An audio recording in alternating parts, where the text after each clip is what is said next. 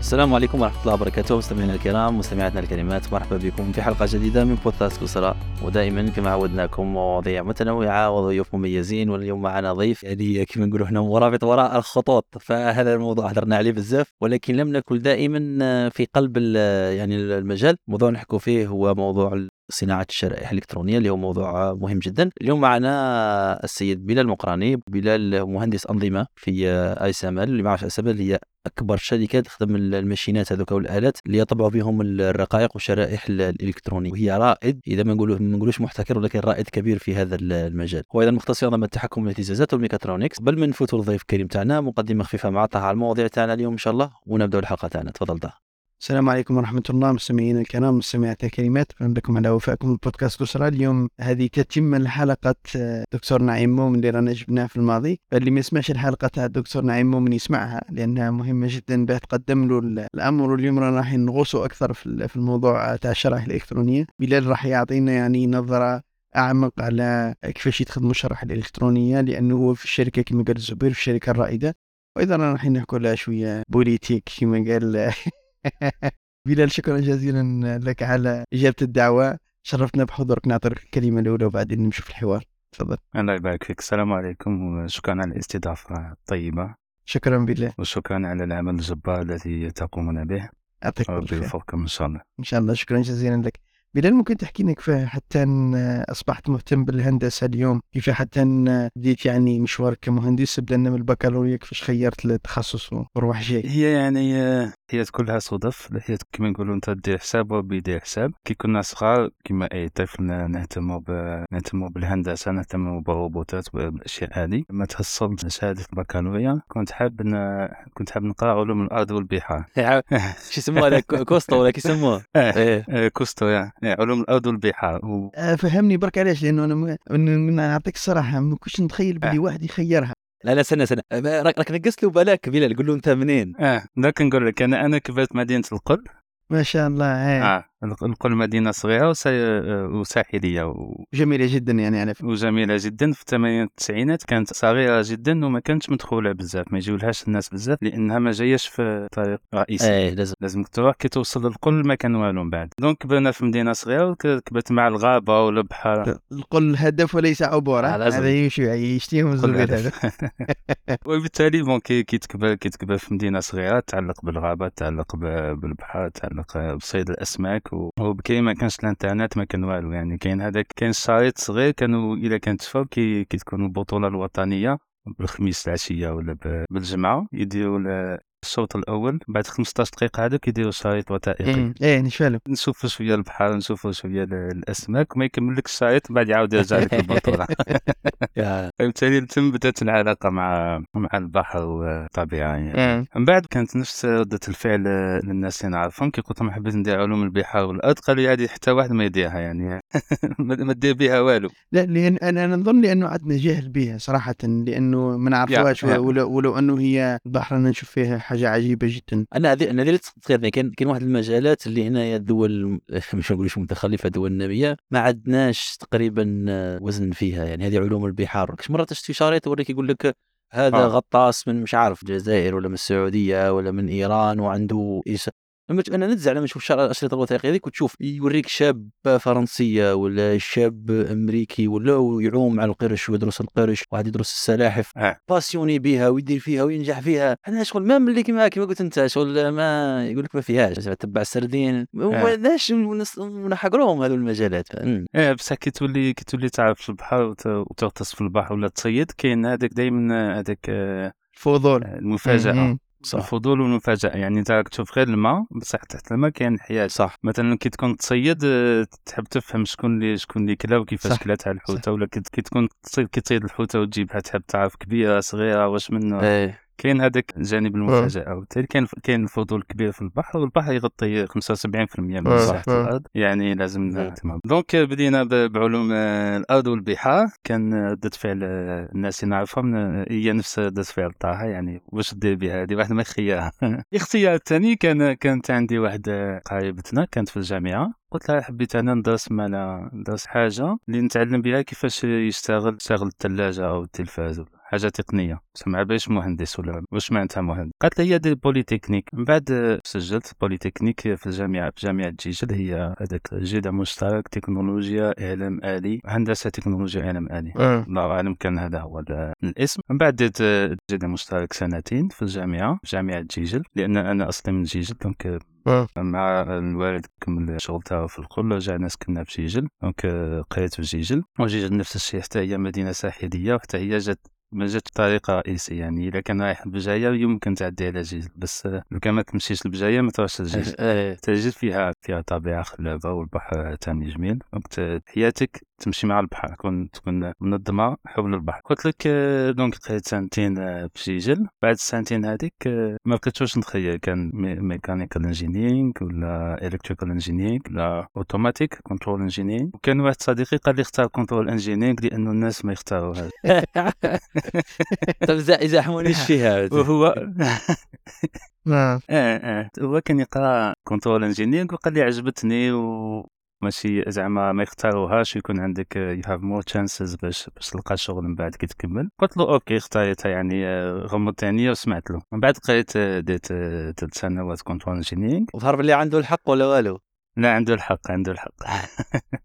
صح أنا ال control ال control engineering أحد les spécialités اللي ننصح بهم بزاف الشباب اللي يهتموا بالأمور التقنية. فصح كيما قلت آه. واحد les spécialités اللي نحقروهم ون ونشوفوا واش exactly واش قادرين نديروا في المستقبل ولكنها خاصه نحكي لك في أوروبا وأمريكا كذا يحتاجوهم بزاف. مطلوبة وهي حتى هي لازم تكون فيها ثاني Swiss knife لازم ت- تعرف كذا من حاجة. هذيك هي. كنترول انجينير لازم تعرف رياضيات شوية اعلام آلي دركا بزاف شوية أيضا آه، معناه électronique شوية ميكانيك تفهم أني متشعبات يا general mechatronics mechatronics فيها mechanical engineering software ولا ولا computer science فيها control engineering فيها ثاني ال electrical engineering يعني فيها أربع الاختصاصات. وال advantage أنك تعمل control engineering تكون more generalist ولا على واحد عمل electrical engineering يعني واحد عمل electrical engineering يكون مختص في ال electrical engineering. ويعرف شوية control يعرف شوية ميكانيك الواحد اللي يعمل control يكون يكون حتى هو يعرف شوية الاخرين بس لا- لازم يتعمق شوية أكثر باش يفهم ال system اللي يعملوا ال control آه. صح كملت يعني من بعد ال- الجامعة كملت الجامعة.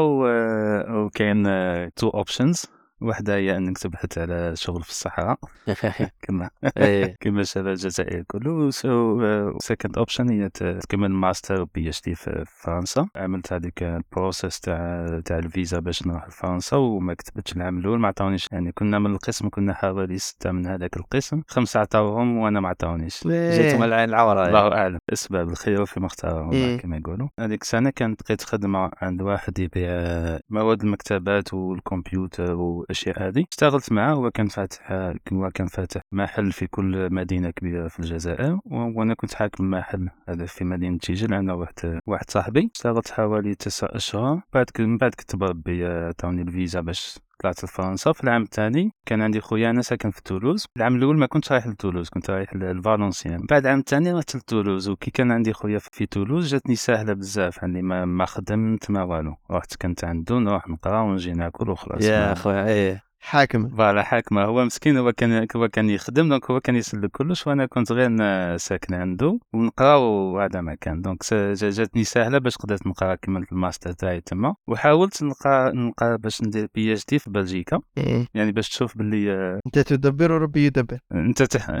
voilà. إحنا أنا بابا الله يرحمه كان يقول لي آه، آه، أنت دير حساب وربي يدير. حساب. صح إيه. أنا كنت حاب ندير ال PhD تاعي في Belgique. حوست حوست contactit الناس ما, ما كان والو كانوا opportunities في فرنسا درت واحد ال interview في ليون باش ندير PhD تاعي في ليون وتلاقيت تما الاستاذ تاع اللي درت مع PhD هو يقري في la Belgique مم. كي تلاقيته قال لي إلا ما عطاوكش آه، la bourse هنايا في ليون أروح ندير la Belgique أنا نعطيك la bourse في la Belgique وتجي مم. دير معايا PhD رحت درت مع ال PhD تاعي بداية اشتغلت على control for future extremely large telescopes هما التلسكوبات آه، الكبيرة جدا هذو تاع التلسكوب ground telescope ولا تاع ال space ground و space telescope من بعد. آه، بس خصك برك أنا- أنت intéressé بزاف لهذا المواضيع تاع ال space وكذا. آه. فثاني field اللي تغيرت لي أنه في الجزائر ماناش ماناش نخدموا عليه هذا المجال. فهل أنت في هذه تاع التلسكوب هل صحت لك stage يعني في كما هذوك تاع التلسكوبات الكبار في تشيلي تحت وكاع ولا؟ المشروع اللي كنت نشتغل فيه دوك التلسكوبات اللي في هما هما يسيروهم ESO European Southern Observatory ESO ما زالت تخدم على future European Extremely Large Telescope E-ELT. وهذاك ال ELT راح يكون كبير بزاف حوالي 40 متر diameter تاع المرآة الأولى تاعو primary mirror structure تاعو كيش يقولوا؟ الهيكل. الهيكل لما لما الهيكل تاعو يكبر ال vibration فيه تزيد كيما مثلا إيه. لما تشوف آه، جسور مثلا يعني تشوف for example الجسور مثلا ولا ال buildings الكبار حتى هما يفيبريو علاش لأنه لأنه ال resonance frequencies تاعهم الحجم تاعهم يجعل إنه ال resonance frequencies تاعهم يكونوا آه، صغار آه. مثلا 1 هرتز 2 صح. ومن بعد ال control structure interaction ثم لما تحاول أنت تعمل co-phasing لهذوك ال mirrors با. هو في 40 متر diameter 40 متر وفيه في حوالي آه، آه، 900 آه، مرآة تاع وا- واحد متر 1.5 متر diameter. وهذوك لازم يعملوا لهم alignment آه. وهذوك يكونوا معلقين مع- معلقين فوق هذاك الهيكل. لما أنت تحاول تعمل alignment ال forces هذوك يمشيو مع الهيكل. donc ال vibrations هذوك يمشيو لل system. أنا كي تقول لي الحوايج مبطله نقول لك c'est bon خلاص خليني راك عارف أنا فكرتني في زوج قصص. القصة الأولى تاع المعروفة تاع الحرب العالمية الأولى اذا مش ناسين شيش من دولة غير ألمانيا ولا فرنسا. تاع الجنود كانوا ماشيين. ياك الجنود ياك عندهم هذيك ال-. المشية تاعهم. فاتوا في جسر. مع طاحوا في ال résonance ال résonance بالعربية الرنين لا. الرنين الر- مم. فطاحوا في الجسر طاح بهم فكانوا يقولوا لهم لازم تكسروا ال- لازم جماعة يبدلوا يمشوا يترنيو كان بزاف عسكر آه. يديروا بصح ما علمهمش علاه الثانية في الإنجليز صارت لهم. إيه. صارت لهم في 2005 ولا بلش لندن إذا مانيش ناسي وقيل فتحوا واحد الجسر هكذاك إيه، لندن ياك. ميلينيوم بريدج آه. هذاك. طاح. تحير. والو ولا فيبري بزود الناس كي نهار لو ما حسبوش ما طلعولاش حسابها مليح. ما باليش بالك تفهمنا إذا كان عندك أكثر حي- حيثيات. أنا شفت في فيديو تاع واحد يقولوا له توم سكوت أنا صاحبي بزاف. عنده شان في يوتيوب وي- ويدير فيديوهات آه. متنوعة على في ثاني تشوف ولاو الناس يمشوا بجهة هكذاك باش ما ي- ما يفيريش ها هي هذيك تاع الميلينيوم بريدج هما داو حساب هما داو حساب الفيرتيكال فايبريشن صح. لاترال فايبريشن ما حسبوهاش اكزاكتلي هذه هي.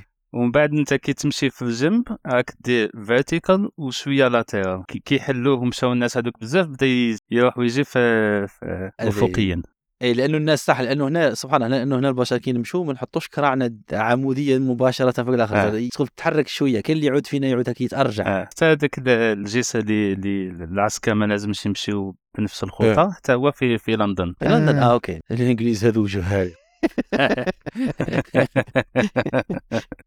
قلت لك سنتين السنة العامين الأولين خدمنا على هذا التلسكوب والخلاصة اللي كنا حابين نقنعوا إحنا بها ال European Southern Observatory انه التلسكوب بالطريقة اللي حابين يبنيوها هما هما مروا من 8 متر diameter يعني small structure ل 40 متر. وحنا كنا حا- نحاولوا نقنعوهم باللي اللي لازم تعمل من 8 متر تروح مثلا 20. 20 متر ومن بعد تروح ل 40 وال- والأصل تاع ال project هو آه، 150 متر. بابا هذاك هو الأصل. ومن بعد قال لك لا لا ما, ما نقدروش نخدموا 150 متر نهبطوا ل 40 بصح مثلا الأمريكان هما خدموا TMT 30 meter telescope. هما خدموا 30 متر.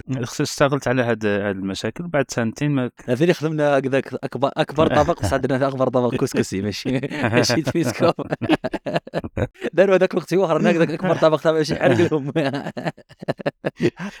هذاك ينفع إيه، ولا أط- ولا كون يديروا في خاوتنا عاد خاوتنا في مشرق أكبر كبسة ولا منسف ولا؟ 150 متر. آه، إيه.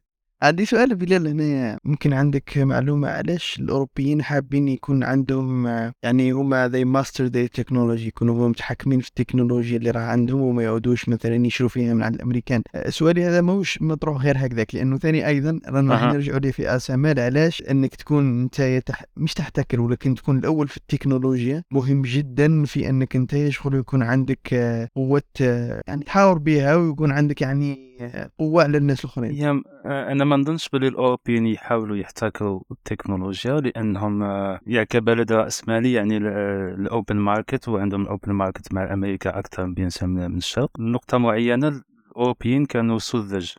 مثلا آه، انهم آمنوا باللي الأمريكان تعطي لهم كلش. الامريكان تعطيهم كلش والامريكان صديق. يقدروا يثيقوا فيها. وامنوا وامنوا تاني باللي la Chine تاني تقدر تكون صديق. حتى الامريكان اللي نشوفوها التصنيع كله في, في الصين. أظن أنه لو, لو ناخذ مثلا المثال تاع إيه. ASML ASML تقدر تقول صدفة.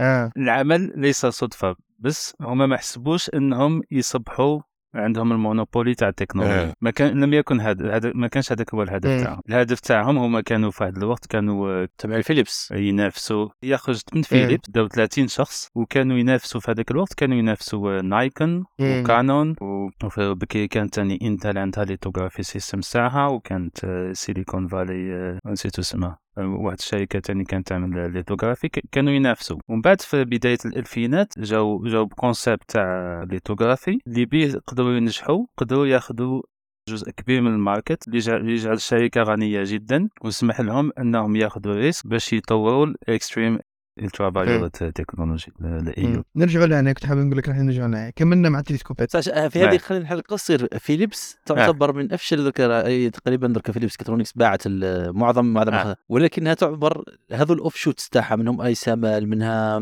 شركات أخرى نسيتهم مختصين في مجال. منها TSMC. إي منها TSMC. هي كانت هي هي كانت هي اللي لونسات هي أول مستثمر فيها. كانت آه. أكبر مستثمر في عدة شركات اللي راهي ناجحه درك أكثر بكثير من فيليبس وهما دائما ذي بت اون ذا راي كيما نقولوا اون ذا رونج هورس الاوف آه. شوتس تاعهم هذه قال اي سامال وتي سي إم سي ولكن واحد آخرين أنا مش حاضر شفت مرة فيديو عليها. ديما يديروا القرار صعب كاين ان إكس بي إي ان إكس بي بار اكزومبل ان إكس بي ما كاينش اللي يلحقهم في في السنسور خاصه في الميديكال فيلد امورات كذا. آه. وحتى درك ولاو يكونسونطريو وباعوا كاع كلش. درك أنا نشوفهم تلفزيونات فيليبس كذا.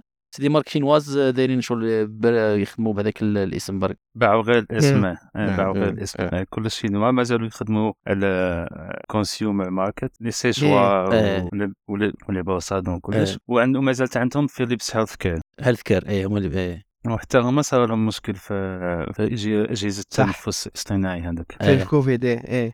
إيه وقيل من قبل الكوفيد يمكن في الكوفيد أه. كانوا يستعملوا مواد مواد سامة وكاين ناس اللي ماتوا في الميكان بالأجهزة تاعهم ومن بعد لازم يرجعوا كلش ويعاودوا يخدموا آه، زادوا خدموا الأجهزة هذوك وزادوا لقاو مشكل واحد آخر. وهما donc بقاو يسجلوا خسائر خسائر كل مرة يبيعوا جزء من الشركة وأحسن جزء من الشركة هو سيجنيفاي اللي تخدم الـ LED اي مثلا آه، الـ LED اللي في الآيفون ولا هذوك تاع سيجنيفاي تاع فيليبس لمن باعوا باعوا غير شركة ثانية شركة صينية الله أعلم. شنو طلعوا لا française الله. بصح ما بقاتش جزء من فيليبس آه، سيجنيفاي آه. وكان عندي عندي زميل كان يشتغل آه، في فيليبس وجا ASM آه. وهو كان يخدم في سيجنيفاي من بعد كي باعوا الجزء من سيجنيفاي هو تو- توقف وجا وجا اشتغل في ASM وكان يقول لي كي يكونوا خسائر يبيعوا جزء من الشركة. يبيع جزء من الشركة هذوك تحسبوا آه، أرباح. وهكذاك آه. بقاو كل مرة يبيعوا جزء يبيعوا جزء حتى حتى خلاص. كانت ناجحة بشكل كبير فيليبس خسروها آه. آه، هذه هي. آه، هذا هو المشكل الثاني تاع ال capitalism المتوحش. هذا هذه عقلية ال growth infinite growth وال investors ما يهمهم غير آه. الأرقام وال quarter اللي مشوشني كذا. بعد الشركات. يلقاو رواحهم حتى هذو ال managers الكبار يعودوا يتخذوا قرارات على ال short term باهية. وهذه تلاحظها في عدة شركات. وين توصل روح هذه نعطيك مثال في ال gaming كاين Steam هذيك اللي نسمعوها هذيك ولا شركه Valve آه. شركة Valve كأنها privately owned يديروا واحد القرارات اللي ساعات not that popular في الحال بصح لكنها يديروا قرارات مليحة و they give ال customer واحد ال control ياسر par rapport للشركات الأخرى تاع ال gaming اللي يسمعوا غير ال investors تاعهم يديروا واحد الحوايج اللي they alienate بهم ال customer base تاعهم آه.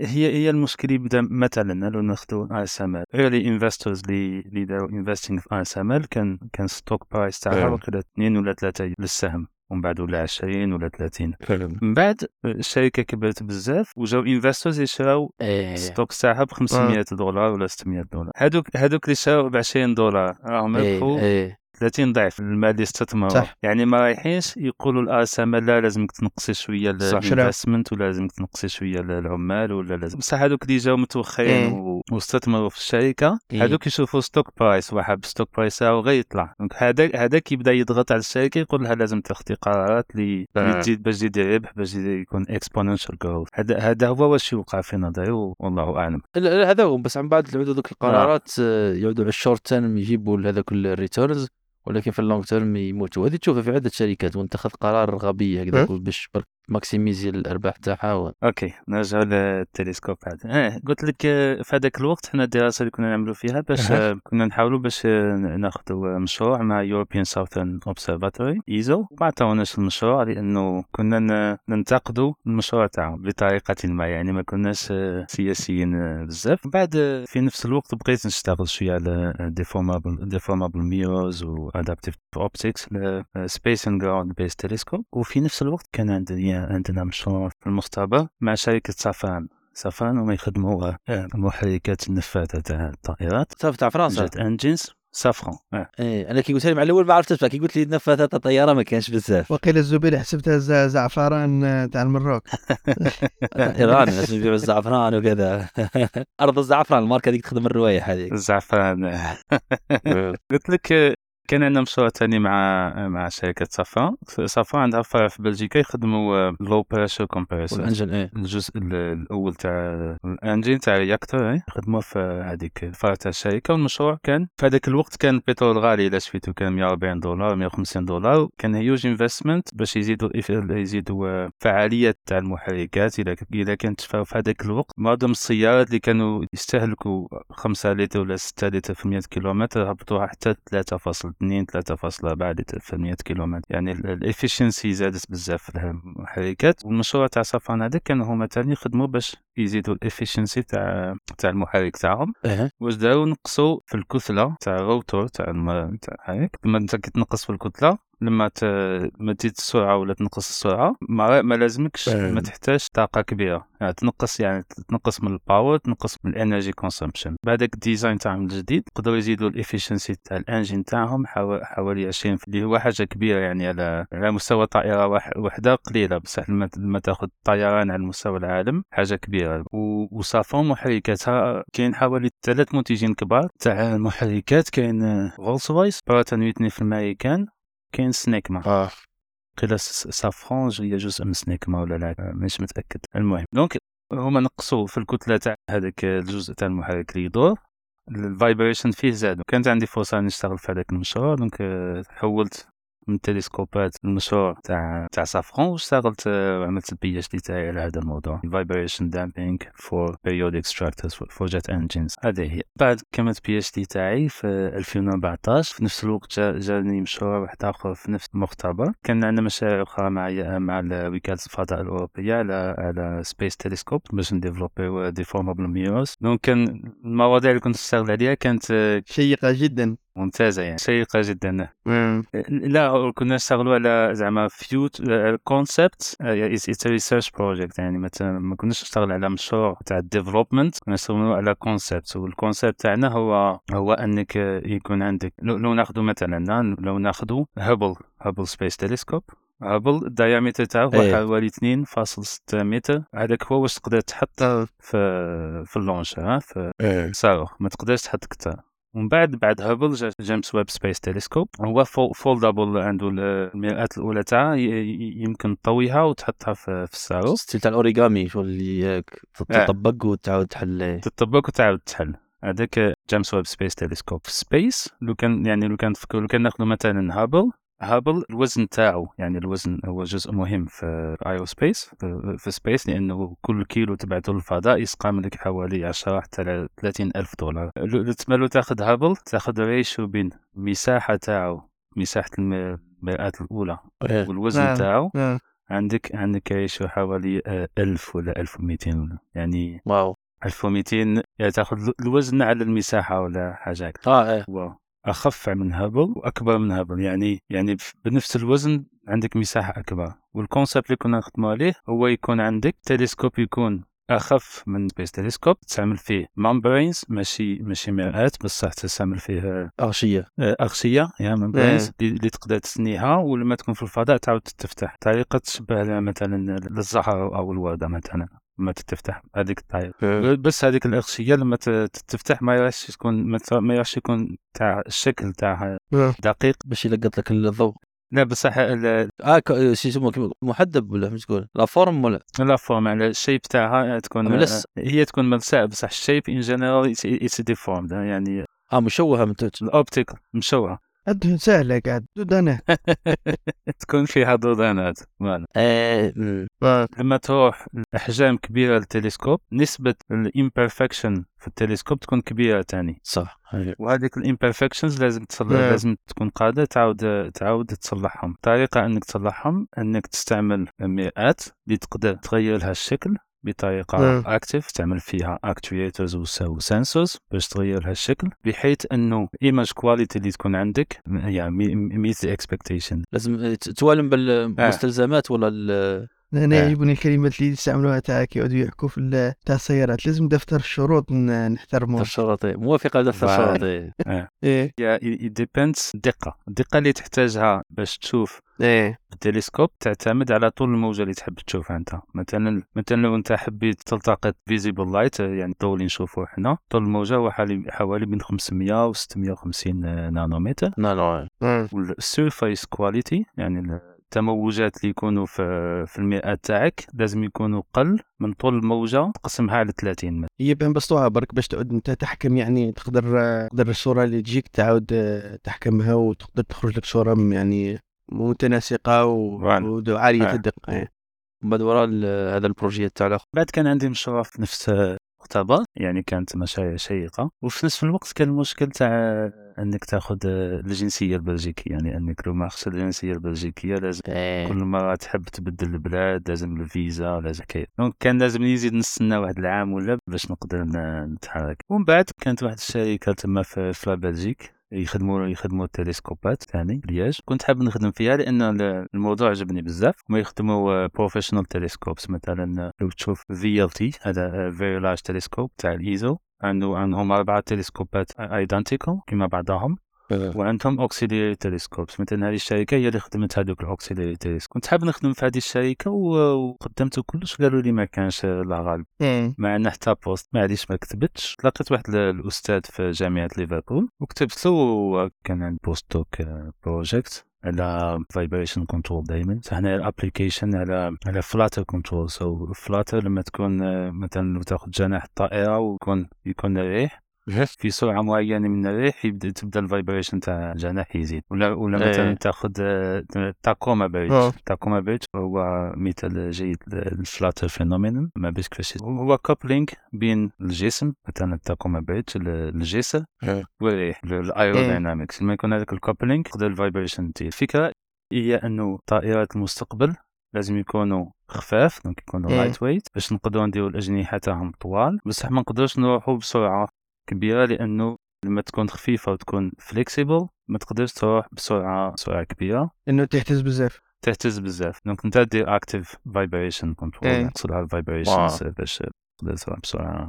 كان هذا المشروع في ليفربول بعد اتصل بيا واحد واحد الشركة هنا باش نجي نخدم في ASML. وفي نفس الوقت قدمت لهذيك الشركة تاع التلسكوبات في بلجيكا في زوج قبلوني شفت سبحان الله ساعات ما تلقاش ما تلقاش من بعد كي تجي تجي على ضربة.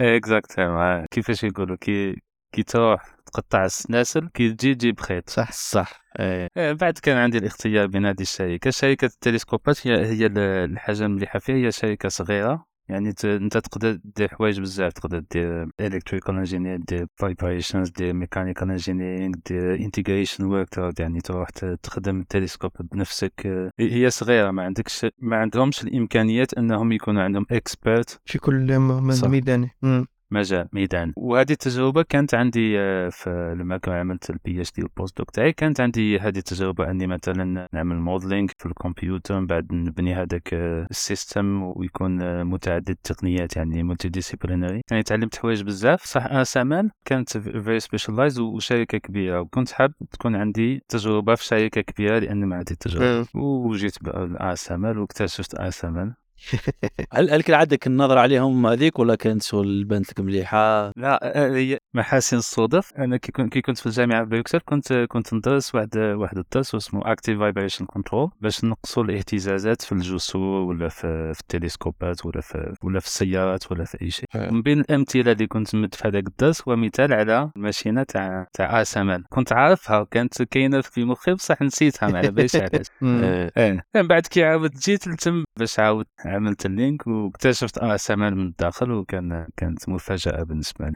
يعني يعمل من العمل على ضبط فرفرة والاهتزازات الفرفرات إلى ASML هل ممكن تحكي لنا شوية على يعني خدمتك في ASML ال role تاعك وكما نقولوا كيفاه اليوم تاعك تقريبا؟ لو مثال جيت تروح تقول واحد يقول لك تخدم تقول له I'm senior system dynamics architect at ASML شو لك هضرت له بال- بالشينويه آه. كيفاش كيفاش تقدر تشرح لواحد طفل صغير انك يسقسي يقول لك وش دير وش تخدم كيفاش تشرحها له كيما راك قلت له الزبير يضبط الفرفرة في اسم هذه لا لا في اسمه اسمر ما يضبطش الفرفرة هذيك دارها مع جماعة تاع صفر آه. أنت شوف أنت شوف تفكر إن الفرفرة تعود غاشي عندنا هنا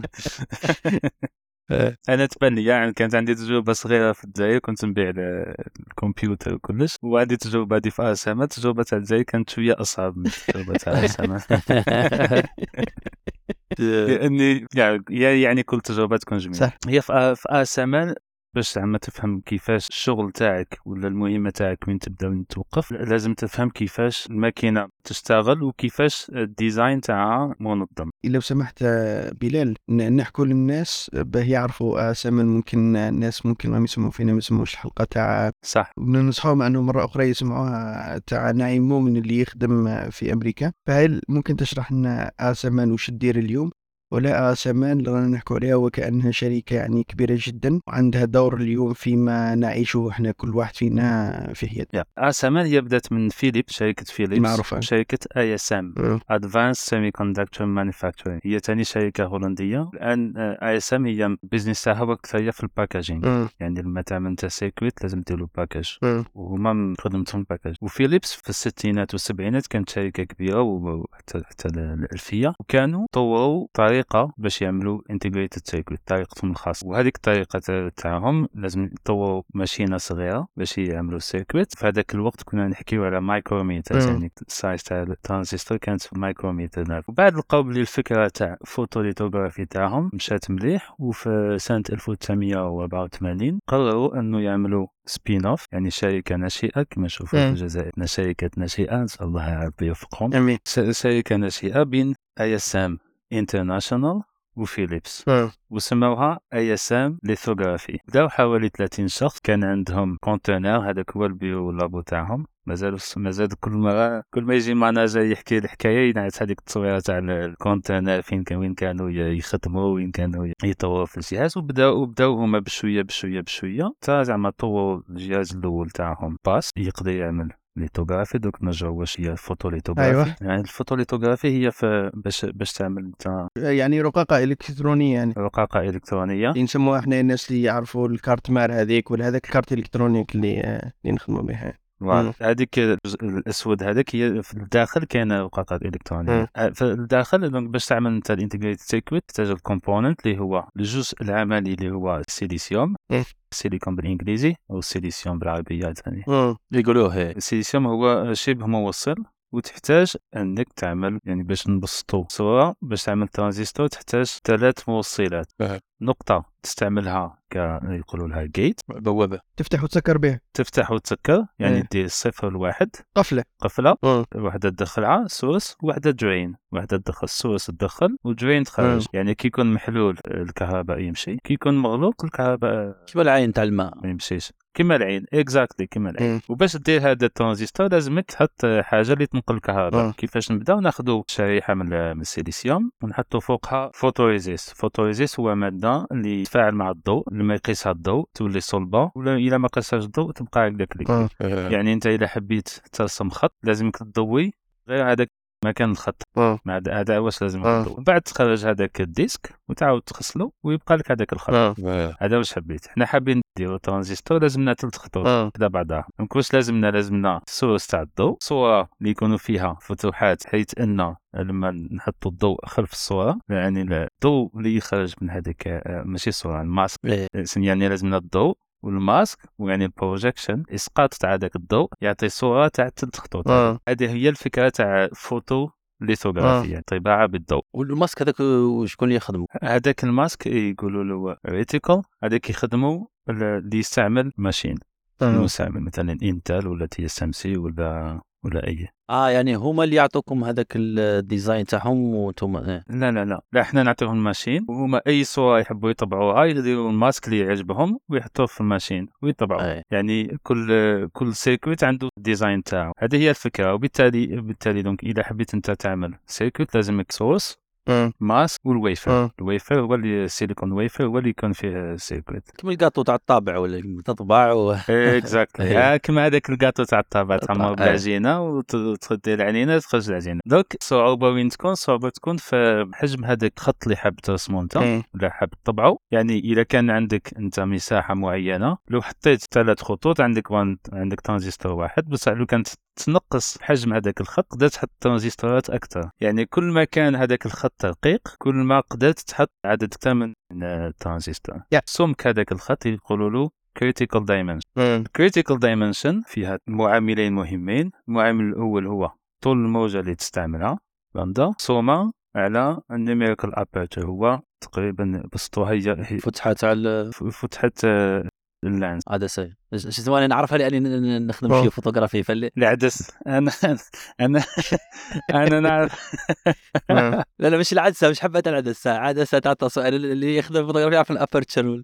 إيه، إيه. أنا نعرف العدسة نشفى العدسة على جال العدس. آه طه يعرف. انه طه ما يخدمش العدس طه قريته لوبيا ف- لأنه بالفرنسي لونتي. وبالعربيه العدس. نعم. دونك آه، إيه صح. صح إيه. آه، بصح ب- بالونجلي اللي كنت نتكلم فيها لانس. لا سي و- والعدس اسمه لانتاير قيل عندي سؤال آه، آه، تفضل. بلال لو لو اليوم تشرح لنا علاش اسمن عندها هذاك الدور المهم يعني هي من المصنعين معروف إنه كاين مصنعين آخرين كما كنت تقول قبيل علاش اليوم عندها أهمية كبيرة الشركة هذه؟ آه. في الوضع اللي رانا فيه اليوم في 2000 نرجعوا لنفس المعادلة.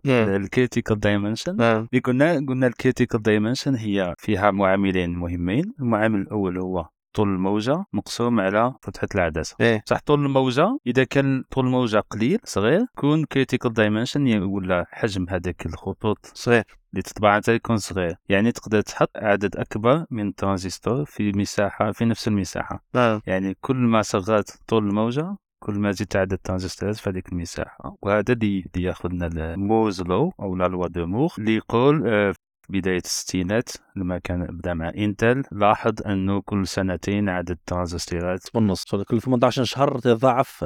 كل 18 شهر يت- يتضاعف عدد الترانزستور في الرقاقات يعني بقات هذيك Moore's law يعني كل واحد كل customer كان يبحث على الماشينه اللي تزيد في الدقة وتنقص له في هذيك ال critical dimension باش يزيد عدد الترانزستورات بقى هو هذا هو الترند في الانتاج كل عامين لازمني نقدر نضاعف عدد الترانزستورات في في الرقاقه الدور تاع ASML هنا جاء إن هم ركزوا على طول الموجة. مم. هذيك هذيك طول لامدا كاين حاجة تاني مهمة في هذه الصناعة هي كلفة الإنتاج. إيه. إنه Moore's law تاني كاين جزء من من Moore's law هي إنه كلفة الإنتاج تاني تنقص. إيه. وعليها نشوفوا مثلا الآيفون اللي كنا نشريوه في 2008 ما على باليش نقولوها 500 أورو. ما زلنا نشريوه في 2022 في 2022 ب 500 أورو يعني سعر.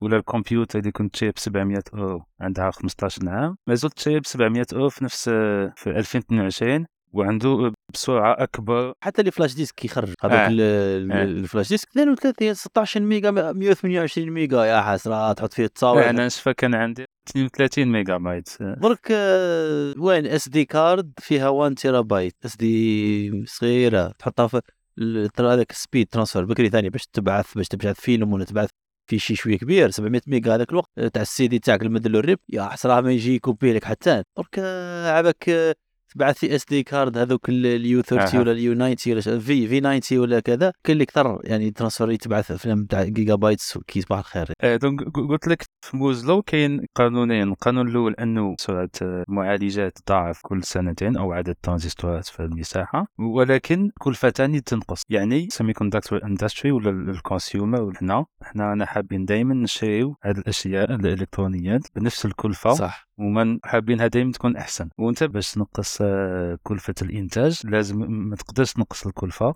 واش لازم تزيد تزيد الإنتاجية لازم تنتج كثر لأنه في, في الإنتاج يعني ما كاينش ما كاينش مواد أولية غالية كثير ال silicium هو حاجة يعني هذاك ال silicon wafer تقدر تشري مثلا 70 دولار ولا 80 دولار very high quality ما عنديش معلومات على المواد الاخرى اللي. تستعمل بصح تستعمل الماء بزاف تستعمل ال energy بزاف. يعني كاين كلفة لل- للإنتاج. ولكن مثلا في ال energy تاني كاين كلفة. بصح في, في ال process في ال manufacturing process تاع integrated circuit ال lithography تاخذ حوالي حوالي من 40 حتى 60% من الكلفة. يعني لو قدرت أنت ال machine تاعك تخدم بها عدد أكبر رقاقات رايح تنقص كلفة الإنتاج وبالتالي آه، ت- تبيع أكثر. ASML جات في حوالي في سنة 2000 جات بال dual stage لأنه باش تعمل أنت هادو الرقاقات واش واش نديرو؟ الأول ناخذوا الويفر هذاك وندخلوه داخل الماشينة. ال silicon wafer هذاك واللي رايح يكون من بعد فيه رقاقة الالكترونيه وهذاك يكون فيه layers.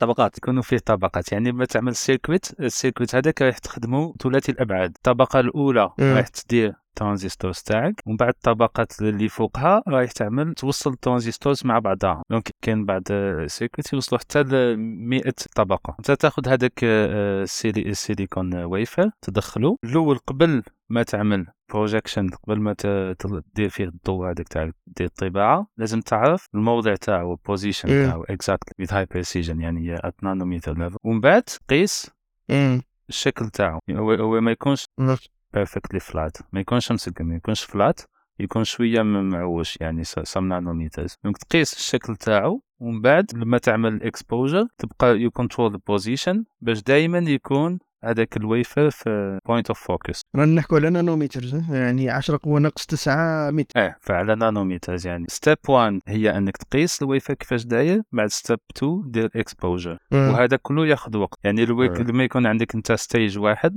هذاك stage الأول ياخذ حوالي 20 ثانية باش يقيس ال shape آه. تاعو ومن بعد 20 ثانية باش يدير exposure يعني دير ويفر واحد في 40 ثانية. آه. اسابا جات الفكرة إنها تعمل two stages dual stage يعني الويفر يدخل في stage واحد راهو يدير exposure والآخر راهو يقيس بعد كي يكمل واحد exposure الآخر يروح يدير. exposure والويفر الثاني يخرج يعاود يدخل واحد آخر. يديروا optimisation فكرة بسيطة جدا. شغل هنري فورد فقد عام 1908 ولا فكرة بسيطة جدا. بهذيك الفكرة اللي اللي هربوا على كانون ونايكون. سوني تاني كانت واحد الوقت ومن بعد سوني حبست حبست في هذاك الوقت. اللي خداو كبير من السوق. كان عندهم المال الكافي باش يزيدوا يستثمروا في ال extreme ultraviolet في هذاك الوقت أنا نحكيو على ال DUV deep ultraviolet يعني طول الموجة بدا بحوالي 490 نانومتر من بعد هبط 30 ودوك رانا في 192 نانومتر. يعني سمك خط هذاك اللي تقدر ديرو printing هو حوالي 100 ما على باليش الأرقام exactly بصح حوالي 40 نانومتر. بس على راهم يقولون درك الب- ال processors هذا التوالا تاع مش عارف يقول لك ال node 7 نانو وذاك ال iPhone التالي راح يخرج 3 نانو. it's false marketing يا واحد الوقت واحد حوالي 2005 2006 كانوا يقول لك آه، مثلا أنا أنا كي كنت نبيع كمبيوتر في الجزائر كنت نخلعهم. لهم 200 نانو. Pentium quatre لا لا 70 70 نانو إيه. 70 60 نانومتر تكنولوجيا في هذاك الوقت كانوا يحكيو على على سمك الخط اللي تقدر اللي مخدوم به ال circuit 60 نانومتر ولا 70 نانومتر. ومن بعد واحد الوقت زادوا نقصوا نقصوا نقصوا واحد الوقت وصلوا نقطة ولا الاسم marketing إيه. ما ولاش السمك تاع الخط exactly مثلا لو لو ناخذوا ال- المعادلة تاع ال extreme ultraviolet اللي هو طول الموجة و 15 نانومتر ونقسموها 0.6 ولا حاجة هكذا. في الأخير نلقاو باللي سمك الخط أصغر سمك خط اللي تقدر تخدمه هو 38 نانومتر. بصح نفس الماشينة استعملوها باش نخدموا في 5 نانومتر نانومتر ولا 3 نانومتر. وهذا رجع لأنه كاين techniques باش تخدم يعني كاين double patterning في عود أنك تخدم خط واحد خشين دير زوج خطوط خشان وبيناتهم دير واحد رقيق ومن بعد تنحي هذوك الخشان. وتخلي هذاك اللي في الوسط. بصح هادو ياخذوا لك more steps يعني باش دير أنت طبقة واحدة تاخذ مثلا سبع مراحل ولا ثمان مراحل تاع lithography تبقى تعاود.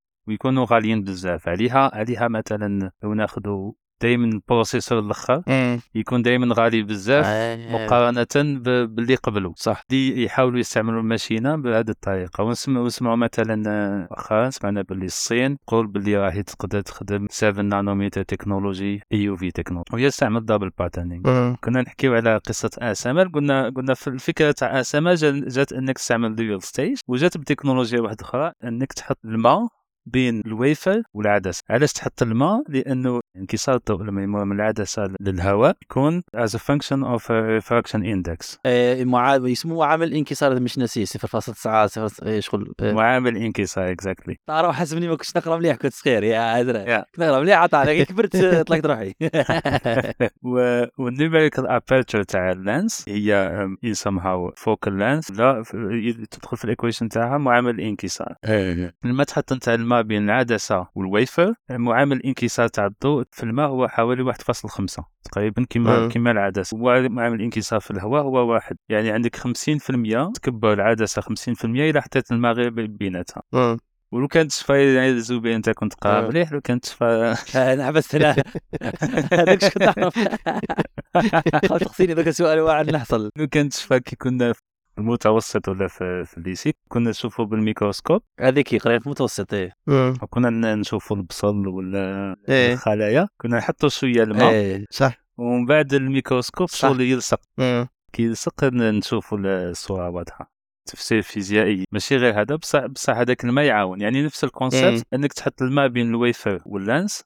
هذيك كانت صعيبة بزاف على الويفر راهو يعمل آه، تسارع تاع الويفر كبير بزاف يعني مم. يوصل حتى 400 متر الساعة مربع الصاروخ. قبل ما ينطلق حوالي 100 متر على second square ثانية مربع ال wafer stage هذاك لم- لما يعمل acceleration ولا يتسارع التسارع تاعو يوصل حتى ل 400 متر في ثانية مربع يعني. مم. التسارع يعطيك القوة يعني قوة كبيرة والسرعة تاني تكون كبيرة وانت تخيل تكون بهذيك السرعة تعمل scanning وفي نفس الوقت لازم يكون دير ما بيناتهم ولازم. يكون الويفر منين تكون الصورة تاعك وال reticle اللي فيها circuit اللي راك حاب تعمل له تطبعه يكونوا يمشي مع بعضهم ب precision تاع نانوميتر في هذه الفترة هذه التكنولوجيا تاع immersion lithography و TWINSCAN يقولوا لها ولا dual stage؟ هذه الفكرة اللي سمحت ل ASML أنها تكون تكون رائدة في هذا المجال. في نفس الوقت يعني ال EUV هذه بدات في 86 أمريكا. ما نقدرش نقول لك شكون exactly بصح أستاذ في الفيزياء زعما اللي قال لك ممكن نديروها. من 86 بدات بدا البحث كان يديروها. في, بداية ال 2000 ASML اشتغلت باش يعملوا أول demonstrator بينوا باللي التكنولوجيا يمكن تكون آه. يعني يمكن نستعملوها يمكن نستعملها يعني المشكل الكبير هو كيفاش تنتج extreme ultraviolet تكون stable تكون reliable يعني ما, ما تحبش آه. هذا هو آه. ال challenge الكبير لأنه عادة هي كي تروح من البحث لل نقولوا البحث والتطوير لأنك حاجة تستعملها تستعملها large scale أها. ماهيش حاجة اللي يعني سهلة باش تديرها يعني. هي مم. في حوالي 2000 و 2007 بينوا إنهم قادرين ينتجوا ال extreme ultraviolet وباش تنتجها يجيبوا يجيبوا القصدير يذوبوه. ومن بعد يرميوه بعد ليزر الأول يضربوا يرجعوا هكا flat pancake مم. يرجعوا مبسط. بغرير على على تقولنا بانكيك يا يرجعوا بغرير exact بغرير بغرير ماشي بغرير لا هنايا هنايا في الهولند هم يحبوا يستعملوا pannenkoek pancake. ويقولوا له pannenkoek شغل كي تكون حاجة كي تكون إيه. حاجة ماشي سي يقول لك آه، panne- pannenkoek زعما شغل donc دائما في اللي يخدموا معايا كيشرحوا لي إيه. يقولوا لي pannenkoek donc لازم الليزر الأول يضرب هذيك القطعة تاع القصدير تكون دايبة تولي بغريرة ومن بعد الليزر الثاني يبخر هذيك القطعة تنتج البلازما بلازما مم. فيها ال extreme ultraviolet إيه. وال process هذا يعملوه آه. حوالي ستين ألف مرة في الثانية يعني كاين مدفع تاع هاد قصدير دايب كاين الليزر ال source تاع الليزر وكاين two beams beam الأول يضرب القطعة يرجعها flat وال beam الثاني يعمل البلازما والبلازما تخرج ال extreme ultraviolet مم. يعني. هذا هذا ال process تاع إنتاج ال- إنتاج ال extreme ultraviolet هو كان أصعب جزء في التكنولوجيا حنا نحكيو مم. على 2005 وباش صبحت التكنولوجيا يعني تخدموا يخدموا بها رقاقات الكترونيه وصلنا لحوالي 2017 2018 باش ص- صبح يعني أخذت أكثر من 15 سنة باش يعملوا أول آلة اللي تقدر تطبع شفت في هذا الفيديو يحكي على اي ASML وال ecosystem تاع ال logistics تاعها يعني هي في روحها مش هي تخدم كلش ماشي آه. كاين شركة آه، نور المانيه اللي اسمها Trumpf هي اللي تخدم هذا إيه، ال system إيه. تاع الآخر. وهي الوحيدة اللي تقدر هي ت générer لك هذيك ال- الليزر. هذيك تاع الليزر. بعد تشوف Zeiss المعروفه اللي يخدموا جماعة اللي يتبعوا الفوتوغرافي كان Carl Zeiss هذوك هي تكتب زايس ولكن آه. بالالماني تنطق تسايس. فهم اللي يخدموا هذو ال lenses معروفة هما ثاني premium lenses غاليين بزاف. تلقاهم خاصة في الكاميرات سوني. فهم ثاني يخدموا هذيك ال mirror هذاك في آه. flat قال لك كون تعد هذاك الميرور على ميز كيما الامريكان في المساحة أكبر نتوء فيها وقيل هكذاك واحد مليمتر ساعة أنا أقل أقل أقل إيه. تخيل درجة آه. الدقة يعني إيه ألمانيا خويا إيه. الليزر هذاك هو هو pulse laser يعني ماشي continue pulse يعني عندك pulses laser قوي جدا بصح فترة قليلة لو كان كان continuous laser حيط تاع 5 مترات يتقبوا. القوة اللي اللي فيه صار كيما مؤخرا داروا هذاك ال breakthrough في ال fusion في ال- آه، يسموها تاع الطاقة النووية تقول أنه آه. هنا الطاقة النووية نعرفوا هذاك هي آه. fission يعني نكسروا ال- نكسروا النواة ولكن كيما الشمس تعمل أنه يعني الاندماج الطاقة النووية الاندماجية تقدر تحكم النواتين تاع هيدروجين ولا وتعطيك ال- الهيليوم و- fusion تخرج لك هذوك إيه تخرج لك الطاقة. فأكبر عندنا 20 سنة ولا 30 سنة نسمع نقول بلا ما بقى لناش باش ن- نخرجوا ال fusion reaction مؤخرا برك المشكل اللي عندهم يعني باش تقول باللي it's efficient يعني تاي ال lasers تاعك عادي consume energy وعندك ال output تاعك آه. باش تقول باللي راك راك تجيني electricity you need ال output تاعك أكثر من ال input مؤخرا برك كانوا الأوروبيين حكينا وقيل 70% والامريكان كانوا اخرين بصح مؤخرا الامريكان يخرجوا وقيل لحقوا ال 100 150% وقيل تاع آه. output وهكذا كما تحكي ال lasers هذا بال- بال lasers هما الأوروبيين يستعملوا ال system تاع magnet والامريكان يخدموا بال system تاع ال lasers ويحكوا على ال energy اللي ي consume وها هذيك لأنك لازم تسخن آه. وهذوك هذيك ذرات مش شحال مليون درجة ولا تريليون؟ آه، مليون. ارق ارق آه. بليون هكذاك degrees حرارة. فهذاك الليزر لنا في لحظة صغيرة ولكن ال energy اللي يستهلكها غير عادية. سبحان الله كيف تحكي؟ كل بالك تجيني غير مده ثانية ولا تقدر دير تقعد في الأرض كاع تخرج في الصين من هنا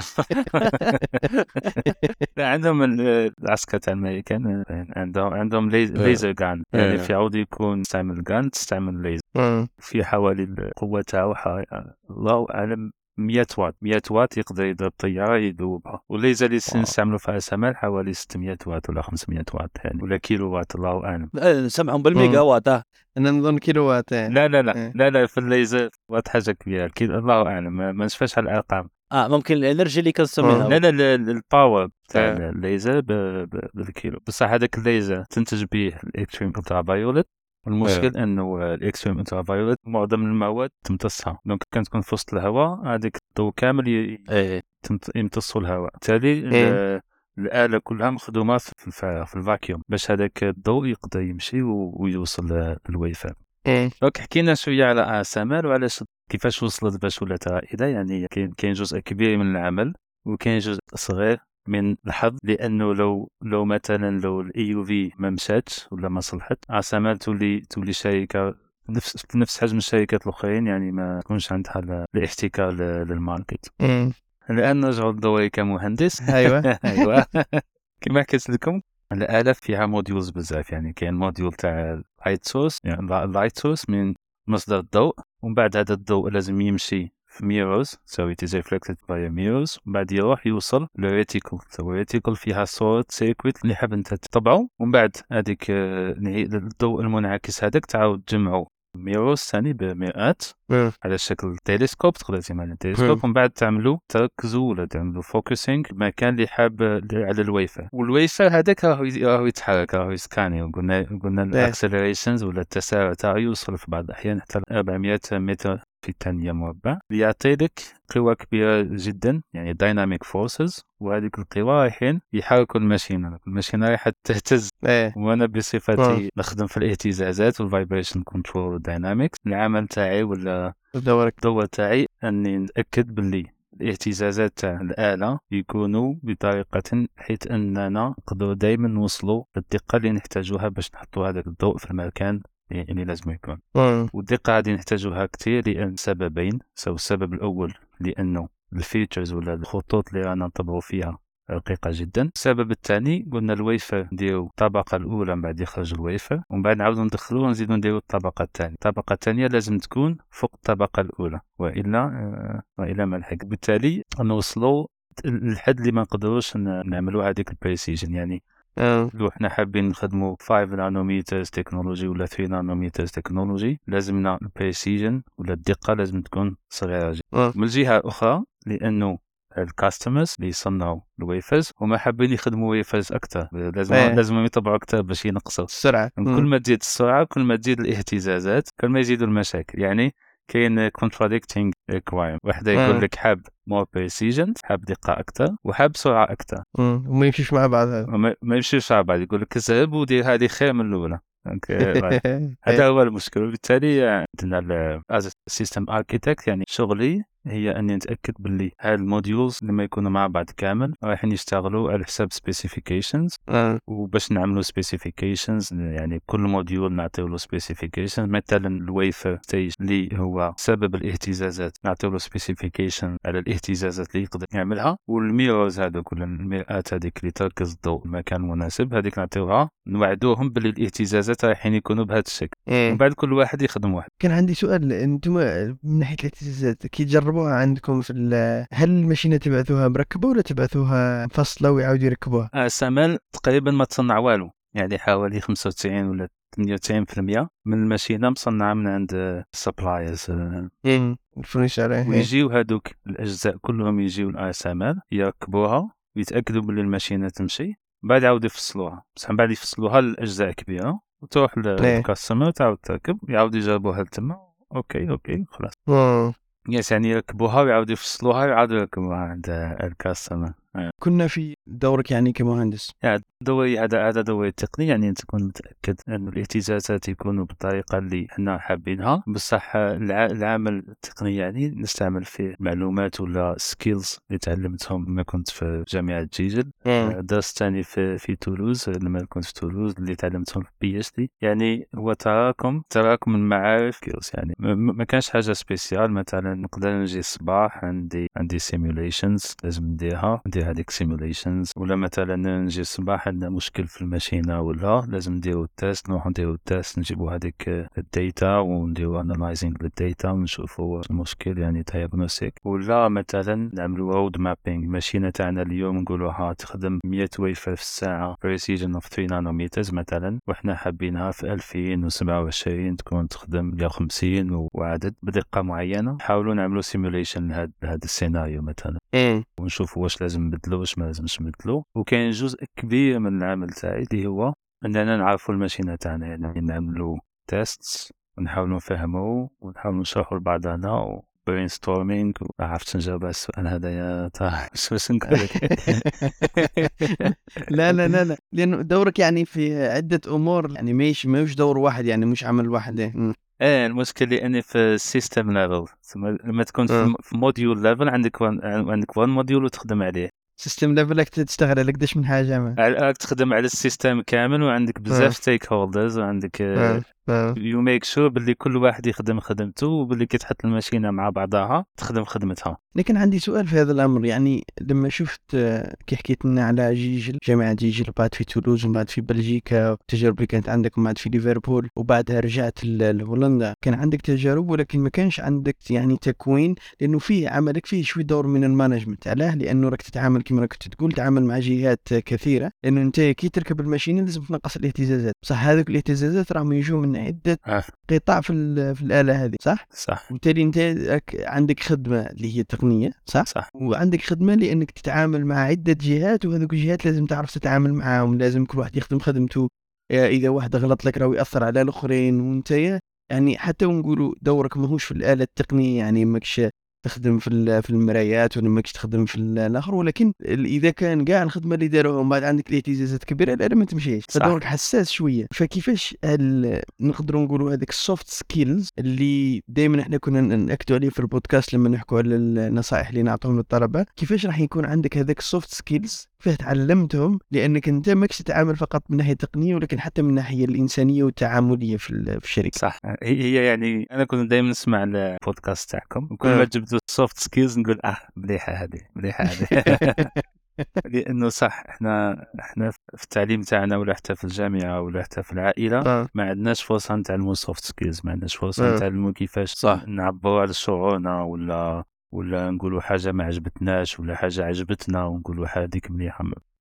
لو كان تبكيت ما راكش مليح لو كان لو كان تقول هذيك حاجة مليحة راك تلعبها آه. فهمت. عندنا هاد وهذه حاجة ماشي مليحة. بصح ساعه ساعه ساعة نرجع ترجع بيا الذاكرة. كي كنت صغير كنا صغار لازلت نشوف السنة الأولى السنة الثانية كان عندنا تعبير شفهي. آه. يعلقوا لنا هذوك التصويره وتطلع أنت الصبورة وتحكي التعبير الشفهي إيه. يعني تشوف باللي البرنامج الدراسي تاعنا فيه يعلموك soft skills يعني صح. كبرنامج يعني كاين ال soft skill هو جزء من البرنامج. تعبير شفهي أنا كي كي تعلق ان المعلم هذاك الآخر بك تشدني كرشي آه حاسره إن شاء الله ما كاش أنت تهدر انت ما جمعش الزبير أنت تهدر تعجبك الحال هذيك مانيش أنا أنا شوف أنا عكس الناس كنت نبغي التعبير الكتابي في اللغة. نكره القواعد وكذا التعبير الشفهي والكتابي في زوج كنت إيه. نشتيهم ونعرف نديرهم في المواد كنت نشتي المواد الاجتماعية هذيك تاع التاريخ والجغرافيا واللغات. ومعظم الناس اللي كانوا يشتوا ال maths أنا نشتيهم maths physique هذوك هذا بصح هذوك هذوك les matières ال littéraires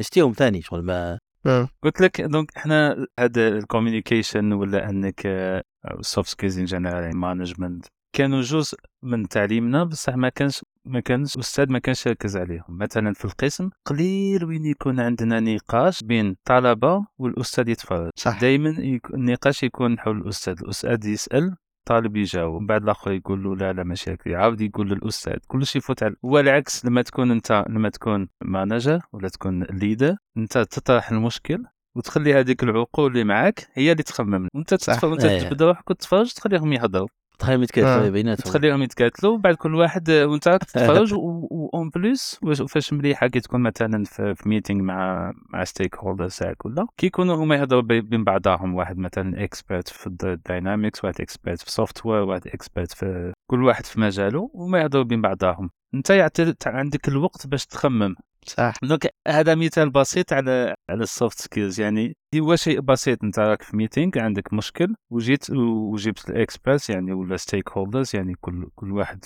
مختص في مجاله. أنت دورك كقائد هنايا في في هذا الموضوع تجيب أنت المشكل تحطه فوق الطابله وتخلي تخلي المختصين يهضروا بعد. كل واحد يجيب فكرته ومن بعد هذوك المختصين لازم يتفاهموا بيناتهم ويقولوها لك وأنت راك راك معاهم وراك تخمم وت- وتوجه. هذا هذا هو يعني ل- هذا مثال يعني على ميتينغ هذه حاجة بسيطة. لما يكون معك ناس يشتغلوا معك هذوك الناس ما همش خدامين تحتك ما كان حتى واحد خدام. هذوك راهم خدامين معك هاد. الناس هذوك يخمموا كل واحد ذكي بطريقة ما. يعني أنا بالنسبة لي كل إنسان هو عنده نوع من الذكاء وأنت كقائد تكون ناجح لو قدرت تستعمل الذكاء تاع الإنسان. يعني دائما تاخذ أحسن شيء في, في الإنسان اللي تخدم. وهذوك الناس باش تخدم معاهم لازم دائما تقعد معاهم وتشرح لهم المشكل واش واش حاب دير أنت وتقنعهم ولا هما يقنعوك. ثاني كي تشرح لهم المشاكل تاعك هما ثاني يخمموا معك يعني كاين هنا ال communication وكاين ثاني كيفاش آه، هذاك اللي خدام معاك يحس بالمشكل تاعك؟ مثلا أنت أنت تجي تشكي لي قول لي هكذا وهكذا أنت راك تشكي لي باش أنا نعاونك. يقول لك الشكوى لغير الله ماذا لا؟ فهمتني؟